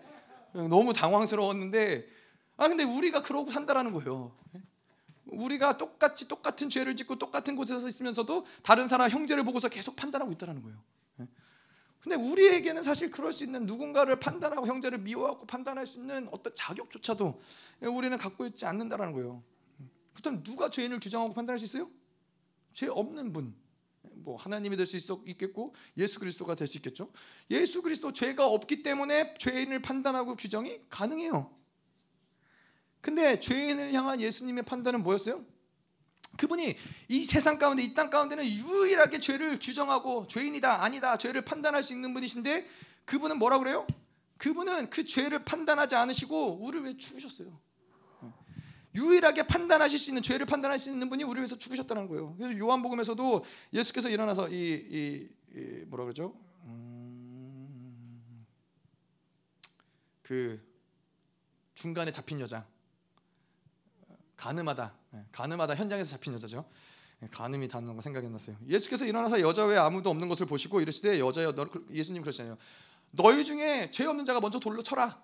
예, 어떻게 요? 그 사람들이 돌로 치려다가 다 돌을 내리고 다 똑같은 죄인이기 때문에 내가 죄가 없다고 얘기할 수 없기 때문에 그래서 예수님께서 여자 외에 아무것도 없는 것을 보고 이르시되 여자여 너를 고발한 그들이 어디 있느냐 너를 정죄한 자가 없느냐 대답하여 주여 없나이다. 예수께서 이르시되 나도 너를 정죄하지 아니하노니 나가서 다시는 죄를 범하지 말라. 예수님도 정죄하지 않는다라는 거예요. 네? 유일하게 우리를 정죄할 수 있는 분이 그분이신데 어, 우리를 인간이 정죄할 수 없어요. 마귀도 우리를 정죄할 수 없어요. 유일하게 우리를 정죄하고 우리를 죄인이다 아니다를 규정할 수 있는 분이 그분인데 그분이 우리의 죄를 규정하시지 않으시고 그분은 도리어 죄인을 위해서 십자가에서 죽으셨어요. 그래서 뭐라 그래요? 그분이 십자가에서 죽으심으로써 우리에 대한 자기의 사랑을 확증하셨다라는 거예요. 자기 사랑을 드러내셨다라는 거예요. 어? 요한일서에서도 우리가 이로써 사랑을 알고 하나님이 우리를 사랑하시고 확증하시고 인치신 그 사랑을 우리가 뭐요 십자가를 바라볼 때마다 그 사랑 아는 거예요. 내가 죽을 수밖에 없는 죄인인데 내가 죄인으로서 심판받을 수밖에 없는 자인데 예수 그리스도가 저기 저 십자가에 못 박혀서 나를 위해서 대신해서 그분이 죽으셨다라는 걸 보면서 그 사랑을 확증하는 거예요. 하나님이 나를 사랑하시는구나. 그것이 하나님이 나를 향한 사랑이구나. 그래서 우리가 그 사랑을 아는데 그 예수 우리를 위해서 죽으신 그 사랑을 안다라는 것은 어떠한 사랑이냐? 죄가 가로막을 수 없는 사랑인 거예요. 죄가 죄가 가로막을 수 없다는 것은 나의 어떠한 상황, 처지, 상태, 아, 나 이렇게 지금 상태가 너무 안 좋아. 나 이렇게 많은 죄를 지었어. 나 이렇게 하나님과 멀리 오랜 시간 상관없이 살았어. 이러한 모든 상태, 모든 것들을 다 뛰어넘는 것이 하나님의 사랑이라는 거예요. 죄와 사망의 강력한 무게보다도 더 크신 것이 바로 하나님이 우리를 사랑하심이에요. 근데 우리가 재밌는 건 뭐냐면은 죄의 무게는 너무 절절하게 느껴요. 죄의 죄책감, 정죄감, 내가 죄를 졌을 때 그 무게감은 막 고통스럽고 힘든 게 너무 잘 느껴져요. 근데 그것보다도 훨씬 더 크고 위대한 하나님의 사랑은 잘 안 느껴져요. 얼마나 아이러니해요. 하나님의 사랑은 죄의 크기와 무게감과 비교할 수 없어요. 하나님 모든 것을 다 이겨버리신 것이 하나님의 사랑인데 우리는 하나님의 사랑을 느끼질 못해요. 왜? 죄 가운데 있기 때문에. 자 그래서 우리는 결코 그분도 마귀들도 예, 아, 하나님이 우리를 판단하지 않는데 마귀의 어떠한 정죄 소리를 받아들일 이유가 눈꽃만큼도 없는 거예요. 판단하려면 하나님 판단하셔야지. 정죄하려면 하나님이 정죄하셔야지. 근데 그분이 정죄하지 않으시겠다는데 감히 누가 우리를 정죄하겠어요? 예? 어떠한 마귀 어떠한 존재가 우리를 감히 정죄하겠어요? 그럴 수 없어요. 예? 나를 정죄하는 자들에게 십자가를 봐라 나를 사랑하는 그분이 십자가에서 나의 죄를 대신해서 죽으셨다 어떠한 것도 우리를 정죄할 수 없다는 거예요. 음. 속는 것이죠. 원수의 미혹인 거죠. 지난주에 얘기했던 것처럼 마귀는 우리를 미혹시키는 것이 하나님의 우리가 그분의 사랑으로 우리가 의인됨을 자꾸 미혹시키는 거예요. 그걸 잃어버리면 안 돼요. 하나님이 어떠한 사랑으로 우리를 사랑하셨는데 그 사랑을 잃어버리고 원수에게 정죄감을 받아요. 그럴 수 없죠. 음. 자, 그래서 이러한 사랑, 그 사랑을 안다라는 것은 또 무엇이냐면은 이러한 사랑이 결국엔 뭘 얘기해요? 내가 어떠한 존재인지를 얘기한다는 거예요. 우주 만물 그 어떠한 것과도 바꿀 수 없는 존재가 바로 나라는 거예요. 응? 여러분 우리의 값어치가 어, 예를 들어서 우리를 값어치로 따지자면은 어, 100만 원을 내고 우리를 예를 들어서 산다 하면 우리의 값어치는 얼마요? 100만 원이에요. 천만 원, 천만 원의 값어치를 내고 우리를 산다. 그럼 우리의 값어치는 천만 원이에요. 근데 하나님이 얼마를 주고 우리를 사셨어요? 죄에서 우리를 사셨어요? 구원하셨어요? 아들의 생명을 주고 자기의 생명을 주고 우리 우리를 사셨다는 거예요. 그리고 우리 값어치는 뭐요? 그분의 생명보다도 더 귀하다는 얘기예요. 그분의 생명을 주고서라도 사실 만큼 존귀한 것이 우리라는 거예요. 그것이 믿어져야 돼요. 그, 래서 그래서 우리는 그 하나님의 사랑을 파격이라고 하는 거예요. 그냥 그분이 사랑이기 때문이 아니라 우리를 존귀하게 여기시기 때문에 그분이 기꺼이 그의 사랑을 그의 생명을 포기하면서 그의 사랑을 드러내셨다는 거예요. 원수는 자꾸 아니라고 그래요. 네가 뭐 그렇게 존귀하냐? 어, 네가 뭐 그렇게 아니요 십자가가 왜 여전히 우리가 십자가를 바라보면서도 그 존귀를 왜 믿지 못해요? 우리의 우리의 존귀는 네, 그 무엇과도 바꿀 수 없어요. 여러분 그게 크게 믿어지셔야 돼요. 어, 제가 예전에 한참 이 상처 치유를 받는 그런 시간 가운데서 내가 얼마나 존귀한 자인지를 몰랐어요. 이 존귀가 이 존재감이 약하다 뭐 정체성 이 존귀가 자존감이 낮다 보니까는 상처가 많은 사람들의 특징 자존감이 낮죠. 자존감이 낮다 보니까는 예전에 한번 이제 제가 미국에 있다가 어 이제 부모님 목회하는 교회에 왔어요. 교회 왔는데 보니까는 저희 엄마 아빠가 이 교회에 있는 청년 하나를 굉장히 예뻐하시는 거예요. 그거를 보면서 자존감이 낮은 나가 낮은 저는 계속 아, 우리 엄마는 뭐 멀리 있는 아들이 뭐가 중요하겠어. 저 청년이 훨씬 더 예쁘고 사랑스럽겠지. 어, 엄마 아빠는 저 청년을 사랑하시지. 계속 그러한 이 소리를 듣는 거예요. 그래서 이제 마음이 이제 엄마 아빠를 뭐가 씌었구나. 저 친구가 뭐가 씌었구나.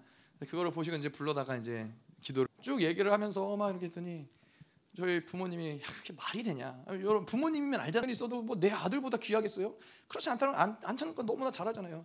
근데 자존감이 낮으면은 그게 안 믿어지는 거죠. 근데 저희 저희 아버지가 이제 그러면서 저한테 무슨 얘기를 했냐면은 자 하나님 음성을 잘 들어봐라. 하나님이 너한테 뭐라고 하시냐면은 하나님이 너를 다윗과도 바꾸지 않는다. 하나님이 너를 김민호 목사님하고도 바꾸지 않는다. 크게 너의 존귀고 하나님이 너를 그렇게 존귀하게 여기셔. 근데 그게 그때 확 믿어지는 거예요. 근데 이게 너무 감격스러운 거예요. 하나님이 나를 이렇게 난 한 번도 내가 존귀하다고 생각하지 못했거든요.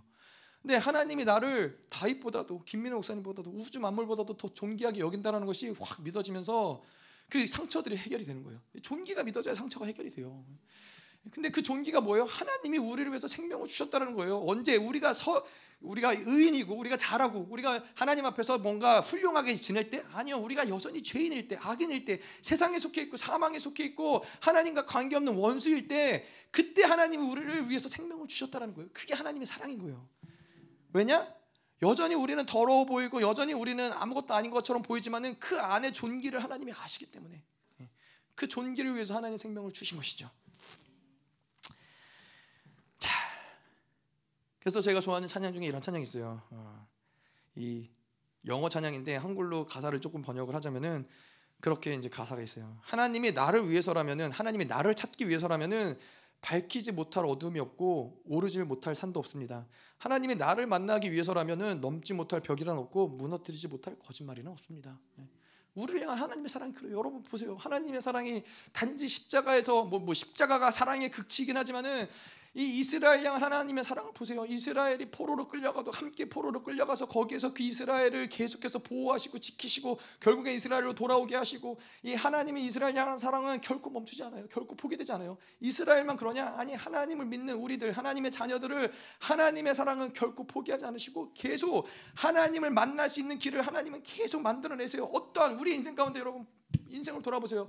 어떠한 어둠, 칠흑 같은 어둠 가운데 내가 하나님께 나아올 수도 없고 하나님을 만날 수도 없는 것 같은 하나님과 완전히 끝났어. 나는 세상 사람이야. 세상이 원하는 대로 살 거야. 라고 하는 그 순간에 그 어둠을 뚫고 하나님이 찾아오셨잖아요. 그래서 여러분들 여기 계신 거 아니에요? 예? 그게 하나님의 사랑이 우리를 포기할 줄 모르는 것이 파격적인 하나님의 사랑이에요. 왜? 왜 신이신 하나님이 왜 그러겠어요? 우리가 도대체 뭐길래? 예? 여러분들의 존귀가 도대체 뭐길래? 예? 우리는 모르지만 하나님은 아시는 거예요. 너희는 존귀하다. 내 생명을 바꿀 만큼 존귀하다. 우리는 아무것도 아닌 것지만 아무것도 아닌 것 같지만은 하나님 보시기에 존귀하고 아름다운 자들이라는 거예요. 우리가 해야 될 건 뭐예요? 그것을 믿고 받아들이는 거예요. 하나님이 그러시니까 그분이 그 존귀함 때문에 우리의 존귀함 때문에 십자가에서 죽으신 게 그것이 증거잖아요. 하나님이 이러한 파격적인 사랑이 가능할 수 있는 이유는 뭐예요? 우리가 존귀한 자이기도 하지만은 그분은 사랑이시기 때문이에요. 결코 하나님은 사랑이시기 때문에 우리를 포기할 수 없는 것이고 우리를 끝까지 사랑하시는 것이고 네. 그 하나님의 사랑의 본질이라는 것이죠. 자, 계속 볼게요. 우리도 형제들을 위하여 목숨을 버리는 것이 마땅하니라. 자, 형제를 위해서 자기 목숨을 버리는 것이 마땅하다. 어, 어 그냥 가볍게 생각을 하면 그렇죠. 그렇지 예수님이 우리를 위해서 죽으셨으니까 어, 우리도 형제를 위해서 죽는 것이 마땅하지.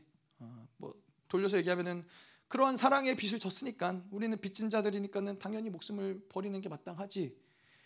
라고 생각할 수 있지만은 어, 만약에 그렇다면 그렇다면 우리가 하는 신앙생활은 굉장히 무겁고 굉장히 두려울 수밖에 없어요. 예.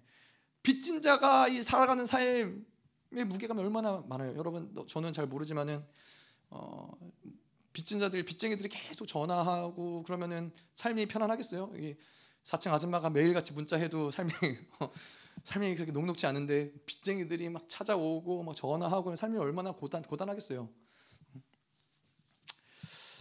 그 어. 근데 우리가 형제들을 왜 목숨을 버리는 것이 마땅하다. 왜냐 우리가 그런 빚을 졌기 때문에 어, 빚을 갚아야 되는 마음으로 그렇게 어, 형제를 위해서 목숨을 버리라고 하나님이 말씀하시는 거예요? 그러면 하나님의 그러면 하나님의 이 구원은 구원하시면 하나님의 사랑은 그거는 은혜가 아니죠. 그건 선물이 아니죠. 하나님은 그래서 우리에게 말씀하시는 게 아니라는 거예요. 음. 왜냐? 왜 하나님이 우리에게 형제들 왜 목숨을 버리는 것이 마땅하다고 하시냐? 예수님이 자신을 자신의 생명을 우리에게 내어 주신 거는 하나님이 우리를 얼마나 사랑하시는지 하나님의 사랑이 그리스도 안에 있었기 때문에 그분이 하나님의 마음을 아시기 때문에 기꺼이 자기 생명을 드릴 수 있었다는 거예요. 하나님의 사랑이 그 안에 거했기 때문에 인간을 향한 하나님의 사랑이 그 안에 거했기 때문에 예수 그리스도가 그럴 수 있었다는 거예요. 그 사랑을 알았다는 거예요. 우리에게는 하나님의 사랑이 우리 안에 거하고 있는 상태예요. 근데 그 사랑은 어떠한 사랑이냐? 우리의 어떠한 육신의 생명보다 우리의 목숨보다도 더 크고 강력한 것이 바로 그 사랑이에요.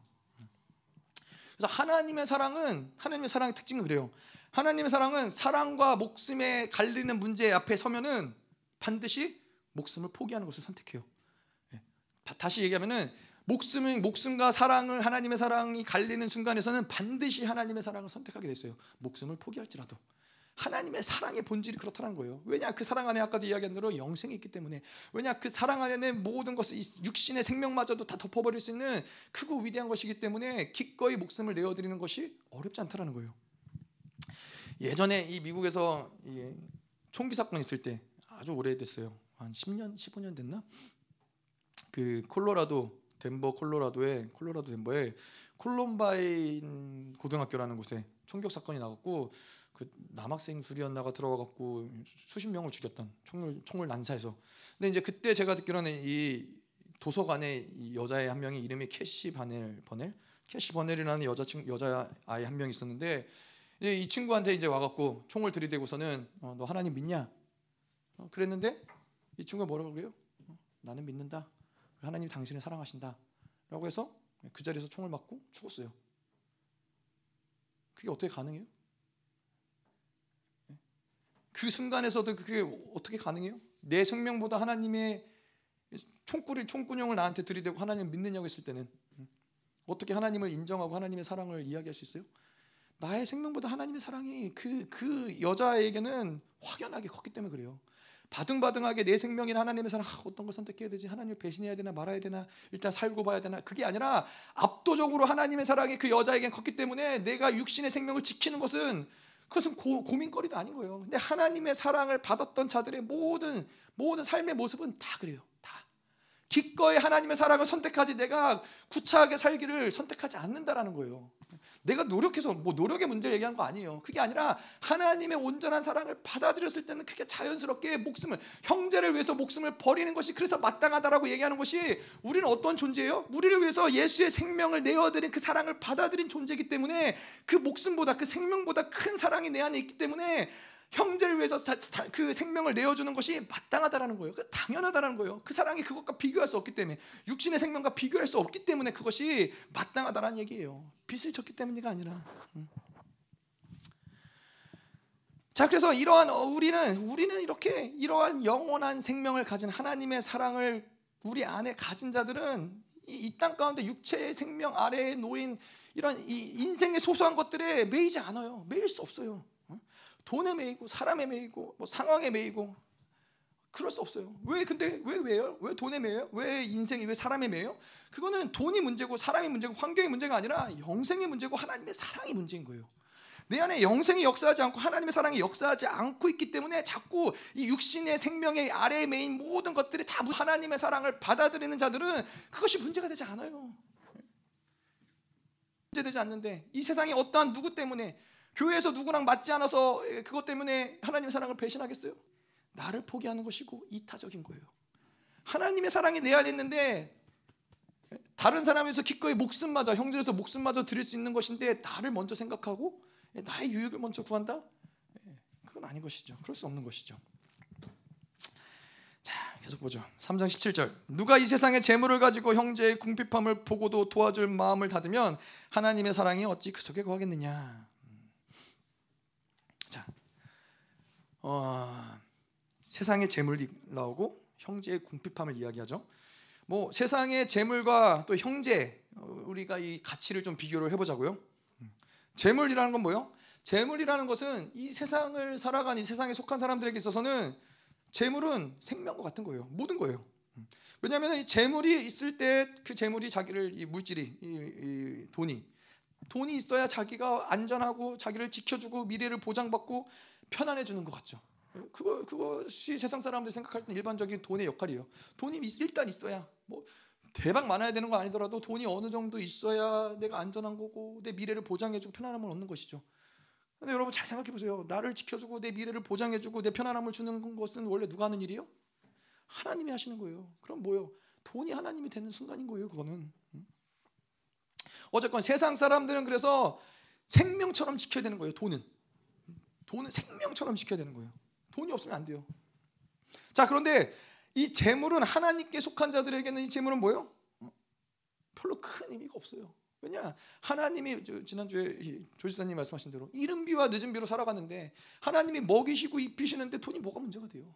돈은 있어도 감사하고 또 없어도 그만인 것이고 돈이 없어서 하나님이 나를 죽이시겠어요? 나를 굶어 죽이시겠어요?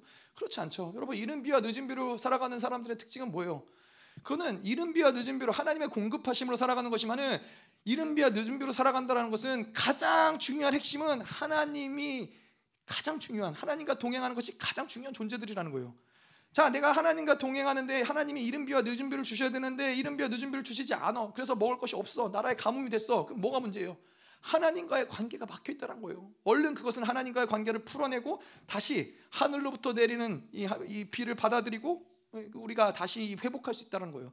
하나님의 관계가 중요한 것이지. 예, 근데 이른 비와 늦은 비가 아닌 것으로 예, 살아간 자들의 특징은 뭐예요?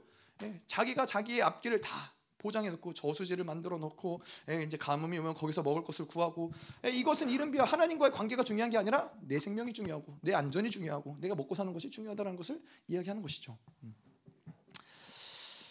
자, 그래서 이 하나님께 속한 자들은 재물에게 있어서 재물이라는 것은 뭐 있을 수 있죠. 감사한 것이죠. 하지만은 없어도 문제가 안 되는 거예요. 그래서 목사님이 김민호 목사님이 이제 뭐 얘기를 하시다 그런 얘기 하셨죠. 집회를 하는 데 있어서 여러 가지 고려해야 될 많은 사항들이 있지만은 그 중에서 가장 마지막으로 만약에 고려해야 된다면 고려하는 것이 무엇이냐? 재정이라는 거예요. 돈이 없어서 아 돈이 없기 때문에 집회를 못 한다. 그런 어떠한 조건이 되지 않는다라는 거예요. 일단 중요한 것은 하나님의 뜻이냐? 그것이 중요한 거예요. 하나님의 뜻이냐 아니냐가 중요한 것이고 하나님의 뜻이면은 뭐 재정이 어떻게든 하나님이 만드실 것이고 채우실 것이고 고려 사항이 그렇게 크지 않다라는 거예요. 우리의 인생을 살아가는데도 마찬가지인 거예요. 우리의 인생을 하나님으로 살아가는 자들에게 있어서 재물이라는 것은 어, 가장 우리의 이탑 3, 뭐탑 5, 뭐 가장 뭐 최우선에 고려해야 될 상황이 아니라 우리의 가장 고려해야 될 상황은 뭐요? 하나님의 뜻이냐 아니냐. 그래서 재물이라는 것은 믿는 자들에게는 그렇게 큰 의미는 아닌 거예요. 자, 자 그렇다면 형제라는 뭐죠? 형제 이거는 우리가 이 세상의 재물이 무엇이냐에 대해서 이야기했다면은 형제의 가치는 무엇이냐? 음, 형제라는 것은 하나님의 이런 어떤 사랑의 측면에서 하나님의 우리 안에서 하나님의 형상을 회복하는 데 있어서 필연적인 요소예요. 내가 거룩하고 온전해진다, 하나님의 형상을 회복한다, 하나님을 닮아간다 할 때 필연적인 요소가 무엇이냐? 바로 형제라는 거예요. 왜 그러냐? 자, 하나님은 뭐요? 하나님은 사랑이시라. 하나님은 사랑이시기 때문에 뭐가 필요했어요? 사랑의 대상이 필요했다라는 거예요. 하나님은 사랑이시기 때문에 사랑의 대상이 있어야지만 그 사랑의 어떠하심들이 드러난다라는 것이죠. 근데 하나님의 형상을 회복한다는 것은 우리 안에서 그 하나님의 사랑이 온전하게 된다는 거예요. 근데 사랑의 대상이 바로 형제인데 그 형제가 없이 우리는 예, 하나님의 형상을 온전하게 회복할 수 없다는 거예요. 그러한 측면에서 이 형제라는 것을 우리가 어떻게 표현할 수 있냐면은 하나님께 속한 자들에게는 이 형제라는 것은 하나님의 사랑이 심겨지고 그 사랑이 발화되는 곳. 그것이 바로 형제라는 거예요. 씨가 토양에 심겨지죠. 씨가 토양에 심겨지고 그러면 이 토양에서 이제 씨가 아, 자라 싹을 트는 거죠. 근데 하나님의 사랑도 형제 안에 심겨지고 예, 그것이 발화가 되는 거예요. 내가 하나님의 사랑을 가지고 있는데 그 사랑이 하나님의 씨를 받아들였는데 형 심을 심을 형제가 없으면은 그 사랑이 발화될 수 없다라는 거예요. 예. 사랑할 대상이 없으면은 예, 우리를 기꺼이 내어줄 대상이 없으면은 그 사랑은 씨앗으로 남아 있을 수밖에 없다라는 것이죠. 근데 그렇게 이제 그 사랑, 이 씨앗이 그 사랑이 형제 안에서 자라나고 심겨지고 그러면서 이 씨앗에서 자라나는 것이 뭐요? 이것이 바로 사랑인 것이고 이것이 바로 영원한 생명이라는 거예요. 자, 그래서 여기서 이야기하는 우리 오늘 내내 얘기했지만 형제를 사랑한다라고 하는 것은 본질적으로 어떤 감정이나 어떤 행위나 어떤 노력이나 이런 차원의 것을 이야기하는 게 아니에요. 형제를 사랑한다. 요한일서에서 그것은 빛을 이야기하는 것, 빛과 관련된 것이고 하나님의 씨와 관련된 것이고 영원한 생명과 관련된 것이고 하나님의 사랑과 관련된 것이라는 거예요. 예, 형제를 사랑한다라는 것은 그래서 그냥 인간적인 사랑과는 다르다는 것이죠. 요한일서에서 보면은 2장 10절에 그의 형제를 사랑하는 자 빛 가운데서 거하며 자기 속에 거리낌이 없으나 형제를 사랑하는데 빛 가운데 거한다는 것을 이야기하고 있어요. 3장 10절에 보면은 요한일서 3장 10절에 형제를 사랑하지 아니하는 자는 하나님께 속하지 아니하니라. 예. 여러분 인간적인 하나님 형제를 사랑함, 어떤 감정, 행동, 행위, 형제를 사랑함이 만약에 그런 걸 얘기한다면은 그렇게까지 얘기할 필요가 있을까요? 형제를 사랑할 때 빛 가운데 거하고 사랑하지 아니한 자는 하나님께 속하지 않고 이렇게까지 얘기할 필요가 없다라는 거예요. 그냥 일반적인 사랑을 이야기하는 게 아니라는 거예요. 3장 14절에도 우리는 형제를 사랑함으로 사망에서 옮겨 생명으로 들어간 줄 알거니와 사랑하지 아니하는 자는 사망에 머물러 있느니라. 15절 그 형제를 미워하는 자마다 살인하는 자니. 형제를 사랑하는 거 여러분 이렇게까지 어마어마한 것이라고 생각해 보셨어요? 아, 그냥 뭐 잘 맞는 사람이면 친하게 지내고 잘 안 맞으면 좀 거리를 두고 지내고 뭐 일반적으로는 교회 안에서도 예, 이렇게 지내요. 이렇게 지내면 뭐가 돼요? 이제 교회 안에 파가 생기는 거죠. 예, 예, 뭐 목사님 얘기하는 짜장면 좋아하는 사람들이 모인 짜장면파, 짬뽕 좋아하는 사람들이 모인 짬뽕파. 이렇게 그래서 뭐 이 이러한 일들이 인간적인 사랑 가운데서는 이러한 일들이 일어날 수밖에 없다는 것이죠. 자, 근데 형제를 사랑한다. 그래서 이 사랑한다는 것은 또한 우리가 무엇을 얘기하는 것 이야기하시냐면은 세 사람의 완성을 이루는 거라는 거예요. 형, 형제를 사랑하는 걸 통해서. 아, 자, 세 사람에게 있어서는 우리가 요한일서 내내 얘기했지만은 세 사람에게 있어서는 빛이 마땅해요. 그에게 있어서 하나님의 사랑이 마땅하고 하나님의 의가 마땅해요. 이건 세 사람의 본질이에요. 세 사람의 존재가 그래요. 그런데 형제를 사랑하는 것도 세 사람에게는 마땅한 것이라는 거예요. 존재에서 마땅하게 형제를 사랑하는 것이 마땅하다. 당연하게 흘러나오는 것이다. 그래서 형제라는 것은 우리는 하나님을 아, 우리 이 형제라는 것은 우리 안에서 하나님의 사랑이 흘러가는 대상인 거고 그 사랑이 머무는 곳인 거예요. 아, 그래서 여러분 이 콜로라도 강 이야기를 들어보셨죠? 콜로라도 강의 특징이 뭐예요? 이 콜로라도 강이 어, 저기 콜로라도부터 캘리포니아까지 흘러가면서 이 캘리포니아에 있는 3천만 명의 사람들을 먹일 수 있는 식수원이 되는 강인 건데 이 강의 특징은 뭐냐면은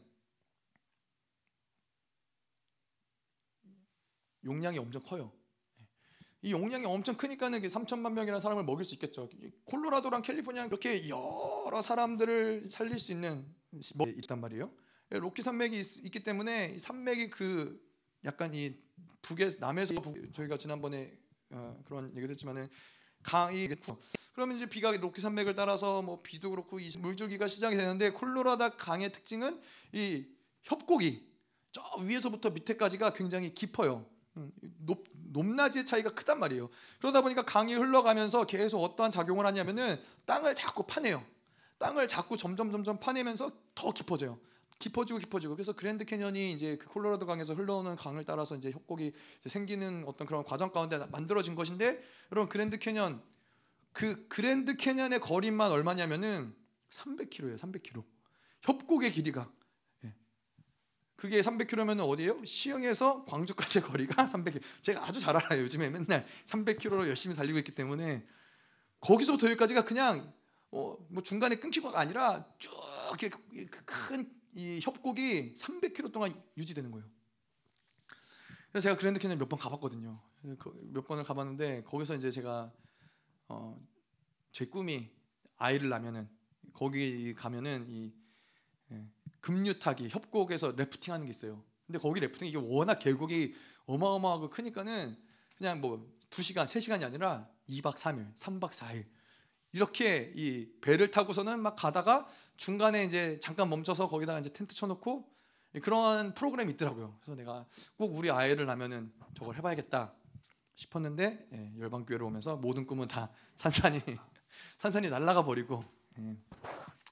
뭐 하여튼 이제 그러한 그랜드 캐년이 그래서 이게 계속 깊 깊어지다 보니까는 특징이 뭐냐면은 주변에 있는 모든 강줄기들이 어떻게 돼요? 강은 높은 곳, 물은 높은 곳에서부터 낮은 곳으로 흐르잖아요. 그래서 주변에 있는 모든 강줄기들이 낮은 곳으로 다 모이는 거예요. 그러니까 콜로라도 강이 굉장히 어마어마한 큰 강이 될 수밖에 없는 거예요. 이 3천몇 명을 먹이는 그런 강이 될 수밖에 없다라는 것이죠.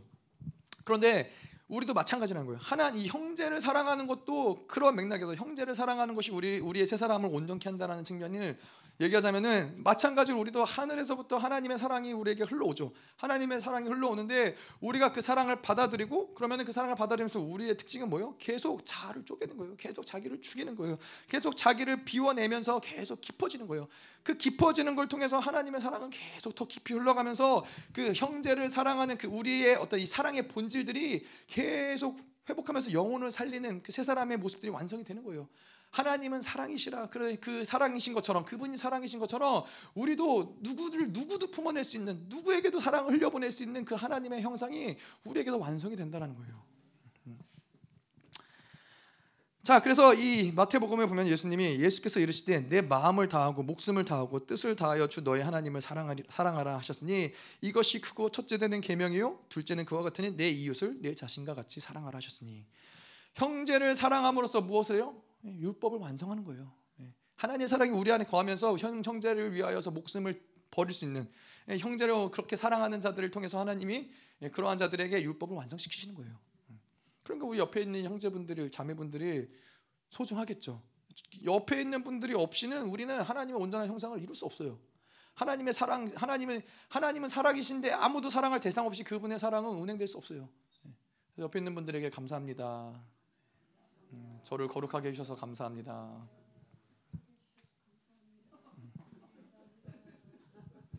아멘. 네. 자, 계속 볼게요. 그래서 형제의 궁핍함을 보고도 도와줄 마음을 닫으면, 음. 자, 궁핍한 형제를 도와준다. 자, 여기서도 약간 이제 이게 이, 어, 조심해야 될 부분이 자꾸 모든 말씀을 존재로 풀지 않고 행위로 풀면은 이런 것들이 이제 아 궁핍한 형제를 무조건 도와줘야 되는구나라고 받아들일 수 있어요. 궁핍한 형제를 도와줘야 되는구나. 뭐 도와주는 건 맞죠. 근데 궁핍한 형제를 도와주는 게 조금 더 우리가 어, 깊이 있게 얘기를 하자면은 그들을 도와주는 것이 믿는 자들의 의무 의무일까요? 어, 그럴 수도 있고 안 그럴 수도 있고. 어. 그러면은 누구를 어디서 어디까지 도와주는 게 옳을까요? 또 내가 그 궁핍한 형제를 도와주지 않으면 그럼 범죄하는 것일까요? 복잡 복잡하죠. 그냥 차라리 그냥 도와줘 버리고 말지 뭐 복잡하나. 예? 자, 근데 우리가 계속 존재를 얘기했지만은 형제를 도와주는데 1차원적으로는 돕느냐 돕지 않느냐는 이 행위가 우선은 아니에요. 이것이 우선이 되면 안 된다라는 거예요. 자, 여기서도 이야기한 것처럼 도와줄 마음을 닫으면 도와줄 마음, 도와줄 마음이 부어졌는가 어, 아닌가 그것이 문제의 초점이라는 거예요. 그것이 가장 우선이라는 거예요. 그리고 그 도와줄 마음이 어디서부터 생겨났느냐, 어디서 왔느냐, 누구에게서 왔느냐 존재의 문제라는 거예요. 어, 그래서 그 도와줄 마음이 누군가를 내가 저 사람 보고 도와줄 마음이 들었어. 그리고 마음이 내 안에 흘러 들어왔어. 근데 그 도와줄 마음이 내 인간적인 어떤 양심적인 어떤 상황적인 데서 시작한 거라면은 뭐가 발동되는 거예요? 그건 옛사람이 발동된다라는 거예요. 근데 그 만약에 그 도움이 하나님의 사랑의 발로라면은 이거는 새 사람의 발동이라는 거예요. 그래서 도와줄 마음을 닫다 그냥 도와주지 않는다라는 게 아니, 아닌 거예요. 하나님의 사랑에서 시작된 도움의 마음을 닫는 것을 이야기하는 거예요. 여기서 하나님 분명히 그 형제를 도와줄 마음을 부어 주셨어요. 근데 이 사랑의 마음을 도움의 마음을 닫는다라는 것은 도움을 주고 안 주고 이런 행위적인 초점보다 더 나아가서 그 도움의 마음을 닫는다는 것은 하나님이 나에게 부어 주시는 그 마음, 하나님의 일하심, 하나님과의 교제를 닫는다라는 것을 이야기한다는 거예요. 하나님이 일하심이 되어주는 통로, 이 세 사람이 닫혀지는 거예요. 자, 그렇다면 도와줄 마음을 닫지 않는 것은 무엇이냐? 하나님의 뜻과 의를, 의를 받아들이는 거예요. 하나님의 뜻과 의, 이건 뭐예요? 저 사람을 도와주는 것이 하나님의 뜻이냐? 그것이 하나님의 옳게 인정하심이냐? 옳다심이냐? 그것을 그것을 받아들이는 거예요. 그것이 도와줄 마음을 닫지 않는 거예요. 그럴 그러려면 어떻게 해요? 내 뜻과 내 의를 닫아놔야 돼요. 예, 내 뜻과 내 의를 가지고 있는 상태에서 하나님과 뜻과 의를 받아들이는 것은 어렵다는 것이죠. 그리고 하나님의 상, 사랑의 통로를 열어두는 거예요. 도움을 도움의 마음을 닫지 않는다는, 않는다라는 것은 하나님의 사랑의 통로를 열어두는 것이고 이거는 자기의 유익과 자기의 중심을 계속 비워내는 상태를 이야기하는 것이죠. 자 그래서 세 사람의 상태를 이것은 또한 유, 얘기하는 것이고 어, 옛 사람을 짓밟고 있는 상태 예, 그런 상태인 것을 이야기하는 이야기하는 것이죠. 그것이 도와줄 마음을 닫지 않는 거예요. 그러한 상태일 때 내가 하나님이 부어주시는 내가 누군가를 도와라 했을 때 그 사람을 도울 수 있다는 거예요. 새 사람이 아닌 상태, 하나님과의 뜻을 고려하지 않는 상태, 예, 이런 어떤 이 어, 사랑의 통로를 열어두지 않은 상태에선 어, 아무리 누군가를 하나님께서 도와주려고 해도 그 사람을 통해선 일할 수 없다는 것이죠. 음. 자, 근데 그렇게 하나님이 누군가 이 세 사람의 상태에서 도와줄 마음을 부으실 때는 우리는 어떤 존재예요? 하나님에게 예수 그리스도에게 생명을 받은 존재예요. 그렇기 때문에 사실은 그러한 자들에게는 영생을 가졌기 때문에 아낄 것이 없는 거예요. 사랑을 받아들이고 있는 상태가 되면은 세 사람의 상태가 되면은 반드시 이러한 사랑의 수고가 따라온다라는 거예요. 마음을 닫지 않고 세 사람을 유지하는 상태면은 계속 초대교회의 모습처럼 서로를 위해서 희생하고 서로에게 나누고 베풀고 이라는 것이 생명을 나누는 관계이기 때문에 가능하다라는 것이죠. 근데 우리가 마음을 닫아버리고 옛사람이 되면은 어떻게 돼요? 마음을 닫아버리고 옛사람이 되면은 도와줘도 문제가 되고 안 도와줘도 문제가 돼요. 왜냐? 하나님의 사랑이 없기 때문에. 그래서 우리에게 중요한 것은 내가 지금 어떠한 존재로 서 있느냐, 어떠한 존재로서 하나님의 뜻이냐 아니냐, 이것을 통해서 누군가를 형제 궁핍함을 도와주느냐 안 도와주느냐 이것이 어, 이슈가 되어야 된다는 것이죠. 자 그러면 하나님의 사랑이 어찌 어, 그 속에 거하겠느냐? 지직거리네. 자 하나님의 사랑이 어찌 그 속에 거하겠느냐? 자 형제를 돕는 것도 마찬가지로 형제를 거하지 않는다를 논하고 있어요. 그럼 뭘 얘기하는 거냐면 절대적으로 하나님의 사랑이 움직일 때 어, 아니 아니다라는 거예요. 어, 예를 들어서 가난한 부분인데 어, 떻게 하다 보니까 이제 그러는데 그냥 그 사람들이 너무 이제 가난하고 그래서 안타까워서 이분이 도와줄 수 있는 어떤 여력이 있는 분이시라 이분이 이제 어, 두 사람이 어디 맛있는 데라도 좋은 식당에 가서 맛있는 것이라도 먹으라고 이제 어, 좀 도움을 주기 위해서 갔는데 하나님 막으셨어요. 하나님 가지 말라고 그러셨어요. 그래서 왜 그러시지 그랬는데 나중에 얘기를 들어보니까는 이 가난한 부부가 어, 돈은 없었지만은 그날 서로에게 세족식을 해줬대요. 서로에게 세족식을 하면서 결혼 기념일 날 아주 특별한 시간을 보내고 서로에게 하나님의 사랑을 흘려보내고 너무 감사했다라는 거예요. 그런데 만약에 이, 이 도와주려고 했던 사람이 하나님의 뜻과 상관없이 자기 보기에 좋은 도움으로 그 사람에게 도움을 줬다면은 그거는 하나님의 일을 그르치는 일밖에 되지 않는다라는 거예요. 그 사람에게 자기 생각엔 도움이라고 생각했지만은 그건 도움이 아니라는 것이죠. 음. 그래서 이 옛사람일 때 우리가 행하는 어떤 것들은 결국에는 하나님의 사랑이 흘러가는 통로가 될 수 없는 것이죠. 음. 자, 그래서 이 교회의 측면에서 형제를 돕는다. 교회는 근본적으로 하나님의 사랑을 주는 게 목적이에요. 어, 어, 그런데 새 사람이 아닐 때는 그런 목적을 상실하는 것이죠. 음. 새 사람의 상태에서는 우리가 교회에서는 계속해서 공동체는 서로에게 빚을 주는 게새 사람의 상태에서는 빚을 주면서 빚을 서로에게 지는 것이 하나가 되어지며 거룩해지는 과정이라는 거예요. 어, 그래서 사실은 서로가 서로에게 빚, 을 질 수 있어야 돼요. 뭐 그것이 중부의 빚일 수도 있고 어, 뭐 그게 어떤 이 섬김의 빚일 수도 있고 어떤 이 내가 이런 어떤 이 마음을 나눌 수 있는 어떤 그런 빚일 수도 있고 어, 가장 교회에 있어서 안 좋은 모습은 무엇이냐? 음, 일본과 같은 음, 너는 너 나는 나 어, 개인적인 나의 삶에 결코 알려하고 알려고 하지도 말고 다가오지도 말고 어, 참견하지 말고 어, 그냥 서로가 서로를 멀찍이서 존중하고 살아가자. 이게 교회 안에서는 가장 안 좋은 상태라는 거예요. 교회는 서로가 서로에게 계속 사랑의 빚을 져야 된다는 거예요. 그것이 서로를 연합시키는 것이고 하나 되는 것이고 뜨겁게 사랑하는 것이고 예. 왜냐하면 우리는 나 개인적으로 스스로 나를 지켜내는 존재가 아니라 계속해서 나를 투명하게 오픈하고 나의 연약함을 나누고 이럴 때에 우리는 계속 이 어둠을 이겨낼 수 있고 죄를 이겨낼 수 있는 것이고 예. 하나님의 사랑을 온전하게 만들어갈 수 있는 것이 바로 그 투명한 가운데서 교회가 서로에게 사랑의 빛을 지는 가운데서 있는다라는 거예요. 근데 이제 이 세상에서 살아가다 보면 그렇잖아요. 아유, 빚지지 말고 살아야지. 내일은 내가 알아서 해야지. 왜 다른 사람에게 어? 렵게 하겠어? 그게 일반적으로 일반적으로 세상 사람 사람들 그것도 이제 선한 사람, 좋은 사람, 세상적 세상의 기준으로 좋은 사람들의 마인드는 그렇죠. 다른 사람들에게 피해 안 주고 내일은 내가 알아서 하고 근데 교회는 그렇지 않다라는 거예요. 예. 가족은 그렇지 않다는 생명을 나눈 관계는 그렇지 않다라는 거예요. 서로가 서로에게 기꺼이 사랑의 빚을 지고 도움을 주고 서로가 서로를 챙겨주고 아껴줄 때 그때야 비로소 정말로 진정한 가족이 되고 하나님의 나라가 예, 그 교회 가운데 이루어지는 것이죠. 아멘. 자 요한일서 3장 18절 18절이 음, 마지막이죠. 자녀들아 우리가 말과 혈원만 어, 사랑하지 말고 행함과 진실함으로 하자. 자, 말과 혈원만 사랑하지 말고 말과 혈원만 사랑한다. 이거는 뭐요? 옛사람의 상태에서 나오는 사랑의 어떤 모습들인 거예요. 사랑의 행태인 거예요. 옛사람의 사랑의 행태는 아까도 이야기했지만은 반드시 뭔가 사랑하는 것 같지만은 그 근본에는 자기의 의, 자기의 중심에서 시작되는 것이 바로 이 사랑의 행태라는 것이죠.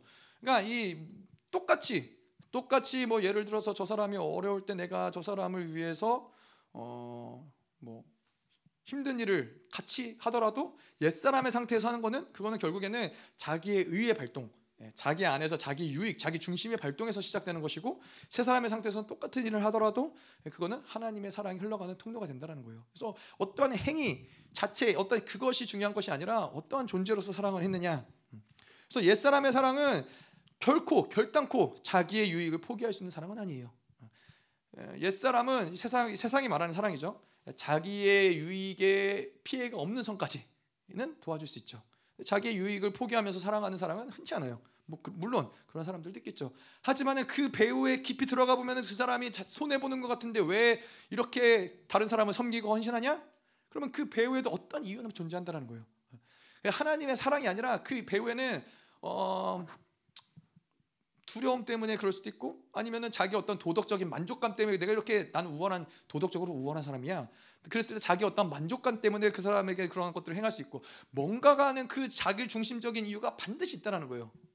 인간적인 사랑은 그렇 세상적인 사랑은 그럴 수 있다라는 거예요.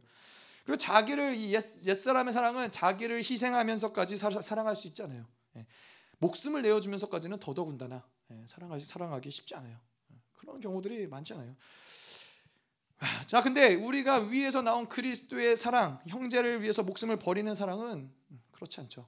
이, 이 옛사람의 사랑의 행태와는 네, 다른 것이죠.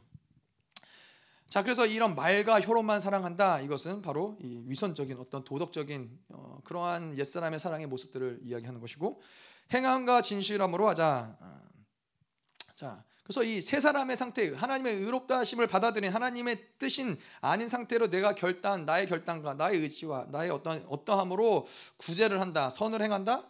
아, 이거는 반드시 문제가 된다는 거예요. 음. 우리가 어떤 이 윤리적으로 봤을 때, 내 양심으로 봤을 때 누군가를 도와줄 수 있지만은 음, 이런 것은 뭐가 문제가 돼요? 도와주는 사람에게 문제가 돼요. 예. 이 옛사람의 상태로 하나님의 뜻과 상관없이 나의 어떤 의지를 가지고 누군가를 도와줬을 때는 그것이 뭐가 돼요? 나의 의가 되는 거예요. 내가 그렇게 막 내 의를 살리려고 한 건 아니지만은 어느 순간 내 의가 돼 있어요. 그 증거가 뭐예요? 나중에 그 사람이 내가 도와준 걸 인정해 주지 않으면은 열 받아요. 왜냐면은 내가 도와준 것이 의가 됐기 때문에 그 사람이 나를 배신하면은 이것이 열 받아요. 왜냐면 그것이 내 의로 행했기 때문에 그것이 열 받는 거예요. 음. 그 하나님의 이 주는 사람에게 또 이런 이런 하나님의 뜻과 상관없이 이러한 것들을 섬기고 줬을 때는 그 사람에게 위선적인 마음들이 생겨날 수 있어요. 하나님의 일을 막을 수 있고 그 안에 음란이 역사하고 세상의 잣대가 역사할 수 있어요. 그래서 이 사랑이라는 것은 섬김이라는 것은 반드시 이 세 사람 성령의 일하심의 상태에서 하나님의 사랑이 발동돼야 되는 것이 중요하다. 아. 자, 우리 중에는 그럴 수 있잖아요. 내가 도와주지 않으면 안 돼. 아, 저 사람은 저 저는 저 어, 인간은 내가 도와주지 않으면 안 돼. 뭐 자녀들일 수도 있고, 아, 쟤는 내가 도와주면 절대 안 돼. 내가 어, 꼭 도와줄 수밖에 없어. 그럴 수 있잖아요. 근데 여러분 잘 생각해 보세요. 저 사람은 내가 도와주시면 안 돼라는 말은 내가 그 사람에게 나는 하나님이라는 거예요. 그게 뭐 자녀가 됐든 누가 됐든 간에 그 사람을 통치하는 건 누구예요? 하나님이 통치하시는 것이고 하나님의 공의와 긍휼하심을 믿는다면은 그렇게 얘기할 수 없죠. 하나님이 나를 사랑하듯 저 사람을 사랑하지 않겠어요? 근데 그러면 내가 그 사람에게 저 사람 내가 도와주시면 안 돼라는 거 이야기할 때는 어, 하나님의 통치하심을 믿지 못하는 거예요. 하나님의 극률하심, 하나님의 공, 공의로우심을 믿지 않는다라는 것밖에는 안 된다는 거예요. 근데 내가 사랑을 흘려보내고 누군가를 섬기고 돕는다는 것은 무엇을 이야기하는 거냐면은 하나님의 사랑이 그 영혼을 향해서 흘러가는 것이기 때문에 내가 움직여진다는 거예요. 그것은 또한 내 안에서 하나님의 사랑을 온전케 하고자 하는 하나님의 일하심이에요. 그 사람을 돕는 것도 있지만은 하나님이 그것을 통해서 나를 온전케 하시고자 하는 내 사랑을 내 안에 하나님의 사랑을 온전케 하고자 하는 하나님의 일하심이 있다라는 것이죠. 그리고 또 또 한 가지로 공동체를 하나님의 사랑의 띠로 연합시키고자 하는 음, 그런 하나님의 계획이 있다는 거예요. 음. 그래서 우리는 누군가를 돕고 섬길 때 뭐 그 사람이 가난해서도 그가 어려워서도 내가 돈이 있고 여유가 있어서도가 아니라 하나님이 원하시느냐 발동되는데 나를 통해서 일하시기 원하시느냐 이러한 것들을 사실 어떤 많은 경우들이 이것이 내 의가 되거나 내 자랑이 돼. 구제 활동을 시작한 사람은 없지만은 어느 순간에 내가 그 의를 만족하는 의가 돼 있는 경우들이 있다는 거예요. 근데 반대로 그래서 누군가를 구제 그 영혼을 향한 하나님의 사랑이 움직이냐 이것이 중요하다는 것이고 또 공동체 안에서 내가 구제가 필요해서 구제를 받을 때는 어떻게 해요? 비굴해질 필요가 없다라는 거예요. 이거는 그 사람에게 받는 것이 아니라 공동체에서 역사하는 모든 것들은 이러한 관계가 되기 때문에 내가 누군가를 섬길 때 하나님의 사랑이 움직여서 저 사람에게 흘려보낼 때에는 하나님이 나를 통해서 흘려보내시는 것이기 때문에 받는 사람도 이것을 비굴하게 받는 것이 아니라 아 저 사람을 통해서 하나님의 사랑이 나에게 흘러오는구나 비굴할 이유가 없는 거예요. 예. 왜냐 하나 이 공동체는 서로가 서로에게 빛을 사랑의 빛을 지는 관계인데 지금은 저 사람을 통해서 하나님의 사랑이 나에게 흘러오는 거고 또 때로는 나를 통해서 하나님의 사랑을 저 사람에게 흘려보내는 것이고 이것이 공동체에서 서로를 구제하는 어떠한 이, 이 자세라는 것이죠. 목사님은 그런 얘기 하세요. 어, 교회에게 교회라는 것은 어, 교회에게 뭐뭐 무엇을 시간을 들여라, 뭐를 들여라, 뭐 물질을 들여라. 교회는 생명을 드리는 곳이라고. 교회는 생명을 드리는 곳이라고. 어, 근데 그렇기 때문에 제가 이제 열방교회에서 많이 봤던 건 뭐냐면은 교회에서 뭐 그것도 뭐 이제 하나님의 사랑의 발동에 따라 다르겠지만은 교회됨 교회됨 가운데서 누군가가 만약에 다쳤다. 그리고 오랜 시간 뭐 비싼 수술을 해야 된다. 뭐 오랜 시간 병원에 입원해야 된다. 이럴 때 하나님의 사랑이 발동하면은 이러한 것들은 교회가 책임져요. 교회가 다 커버를 해요.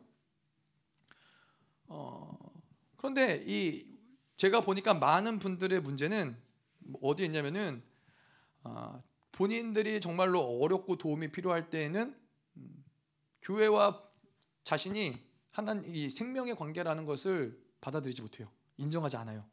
어, 무슨 얘기냐면은 목사님은 그걸 믿어요. 교회는 생명, 우리는 생명의 관계다. 생명을 드리는 관계다. 생명을 주는 관계다. 그걸 믿기 때문에 어, 뭐 그게 교회에게 얼마나 큰 피해가 되더라도 하나님의 사랑이 발동되면은 교회는 그 모든 것을 다 쏟아붓는 거예요. 하지만 마찬가지로 또 교회에게 생명을 요구해요. 예. 뭐 재산을 가져와라, 뭘 가져와라. 생명 관계이기 때문에 생명을 드리는 관계이기 때문에 그러한 관계라는 것에 대해서 목사님 의심은 없어요. 그런데 이제 성도분들을 보면은 성도분들은 뭘 드려라 그러면 어떨 땐 드리긴 하는데 정말 도움이 필요할 때는 교회에게 말을 못 해요. 아, 아까 특별히 이제 연세가 있으신 분들은 아, 내 일을 내가 알아서 해야지 그걸 뭐 교회에 어떻게 얘기하겠어. 이런 분들이 제가 봤던 많은 분들은 다 그래요. 내가 어떻게든 알아서 해야지. 그건 근데 뭘 얘기하는 거예요? 아니 목사님은 생명을 요구하는데 왜 여러분들은 왜, 왜 생명을 요구하지 못해요? 그게 진정한 생명의 관계죠. 그 교회에게도 마찬가지로 예, 뭐 물론 그 하나님의 뜻이 아니라면 아닌 것이죠. 그게 하나님의 사랑의 발동이 아닌데도 뭔가 도움을 요청할 수 없는 것이지만은 일단 기본적으로는 나, 나와 교회는 생명의 관계라는 거예요. 생명까지도 줄 수 있는 관계라는 거예요. 그래서 혼자 어려움과 문제가 있을 때 혼자 교회 안에서 끙끙거리고 있는 것 정말 정말 이거는 교회에게 덕이 되지 않는 모습이에요. 힘들고 어렵고 뭔가 도움이 필요할 때는 교회에게 도움을 요청하는 것이 뭐 그게 도, 교회가 도와줄 수 있고 같이 기도할 수 있고 같이 뭐 어떤 이것을 할 수 있는 것이 생명의 관계이기 때문에 교회는 반드시 그래야 된다는 거예요. 음. 자, 자 그래서 이 또 마지막으로 이제 한 가지 조금만 더 얘기를 하자면은 음, 믿지 않는 사람에게 우리가 도움을 받는다. 자, 이거는 우리가 아까도 계속 이야기한 대로 아무리 구제하고 도와주고 좋은 일을 하고 선한 일을 해도 옛사람의 상태라면 뭐예요? 그거는 생명의 역사가 아닌 사망의 역사라는 거예요. 옛사람이 근원이 사망이기 때문에. 자, 그런데 믿지 않는 사람에게 도움을 받는다. 이건 뭐예요? 네. 사망의 상태에서 사망을 받는 게 되는 거예요. 어. 이거는 사랑의 빚을 지는 것이 아니라 서로에게 육체의 빚을 지는 관계가 되는 거예요. 그래서 이 믿지 않는 사람에게 어떤 도움을 받는 것은 그런 하나님의 어떤 특별한 경우가 있는지 모르겠지만은 웬만한 경우에서는 별로 그것이 하나님이 기뻐하는 일은 아닌 거예요. 어. 하나님의 자녀가 하나님이 책임지시는데 그거를 하나님이 믿지 않는 세상에 속한 옛사람에게 속한 누군가에게 도움을 받는다? 그거는 반드시 올무가 될 수밖에 없다라는 것이죠. 음. 자, 그렇습니다. 자, 그래서 어쨌건 이 마지막으로 공동체 안에서 이 중요한 것은 서로 투명해야 된다. 서로 투명하게 아픔을 나누고 어려움을 나누고 고난을 나누고 도움을 청하고 예, 자기의 죄를 고하고 이랬을 때 그 사랑 서로가 서로에게 사랑의 빚을 지면서 교회는 더욱더 예, 하나의 공동체로 생명력이 왕성하게 운행될 수 있다는 것이죠.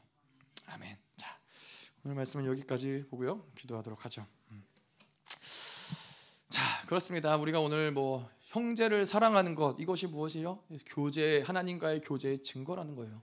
하나님과 교제는 세 사람으로서 가능한 것이고 하나님의 사랑에 심겨진 자들 그 사랑의 공급을 받는 자들이 가능한 것이기 때문에 어떠한 인간적인 사랑, 인간적인 도움, 인간적인 섬김이 아니라 그 하나님의 존재로서 하나님의 사랑을 받은 존재로서 있을 때는 그 사랑은 자연스럽게 흘러가는 거예요. 예. 마치 하나님의 사랑을 받은 하나님의 사랑을 가지고 있는 예수 그리스도가 그 사랑이 예수님의 어떠함이 아니라 하나님의 그 사랑이 예수로 하여금 그 생명을 기꺼이 내어드릴 수 있는 그 과정까지도 가게 만드셨다라는 것이죠.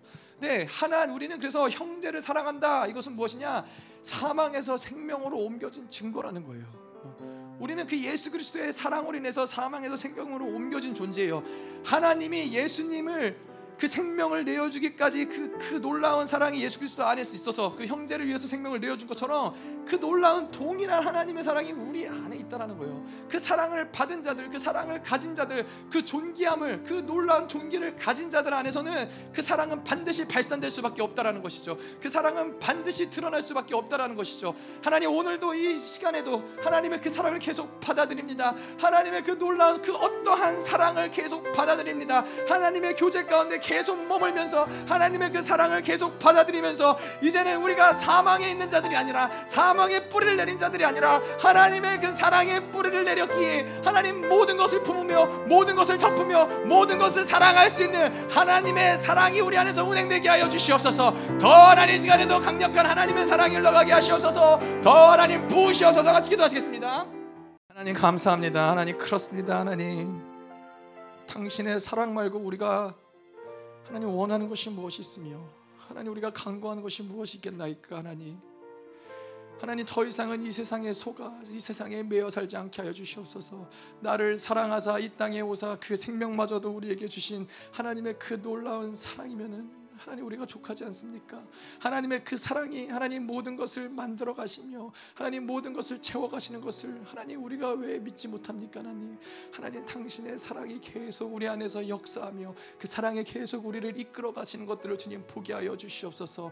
하나님 그 사랑이 우리 안에서 이제는 이 원자로로 이 사랑이 강력하게 운행이 되어서 하나님 우리도 주체할 수 없이 그 사랑이 흘러가 형제를 사랑하게 하시고 그 사랑이 흘러가 형제를 섬기게 하시고 하나님 그 사랑이 흘러가 하나님 세상을 예수님처럼 사랑할 수 있는 하나님 놀라운 하나님 사랑의 역사가 하나님 공동체 가운데 운행될 수 있도록 주님 역사하여 주시옵소서.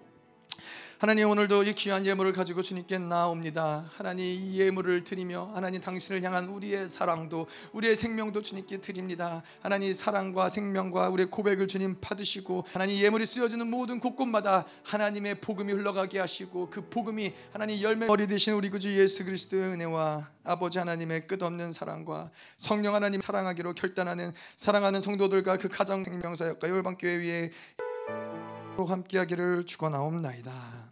아멘.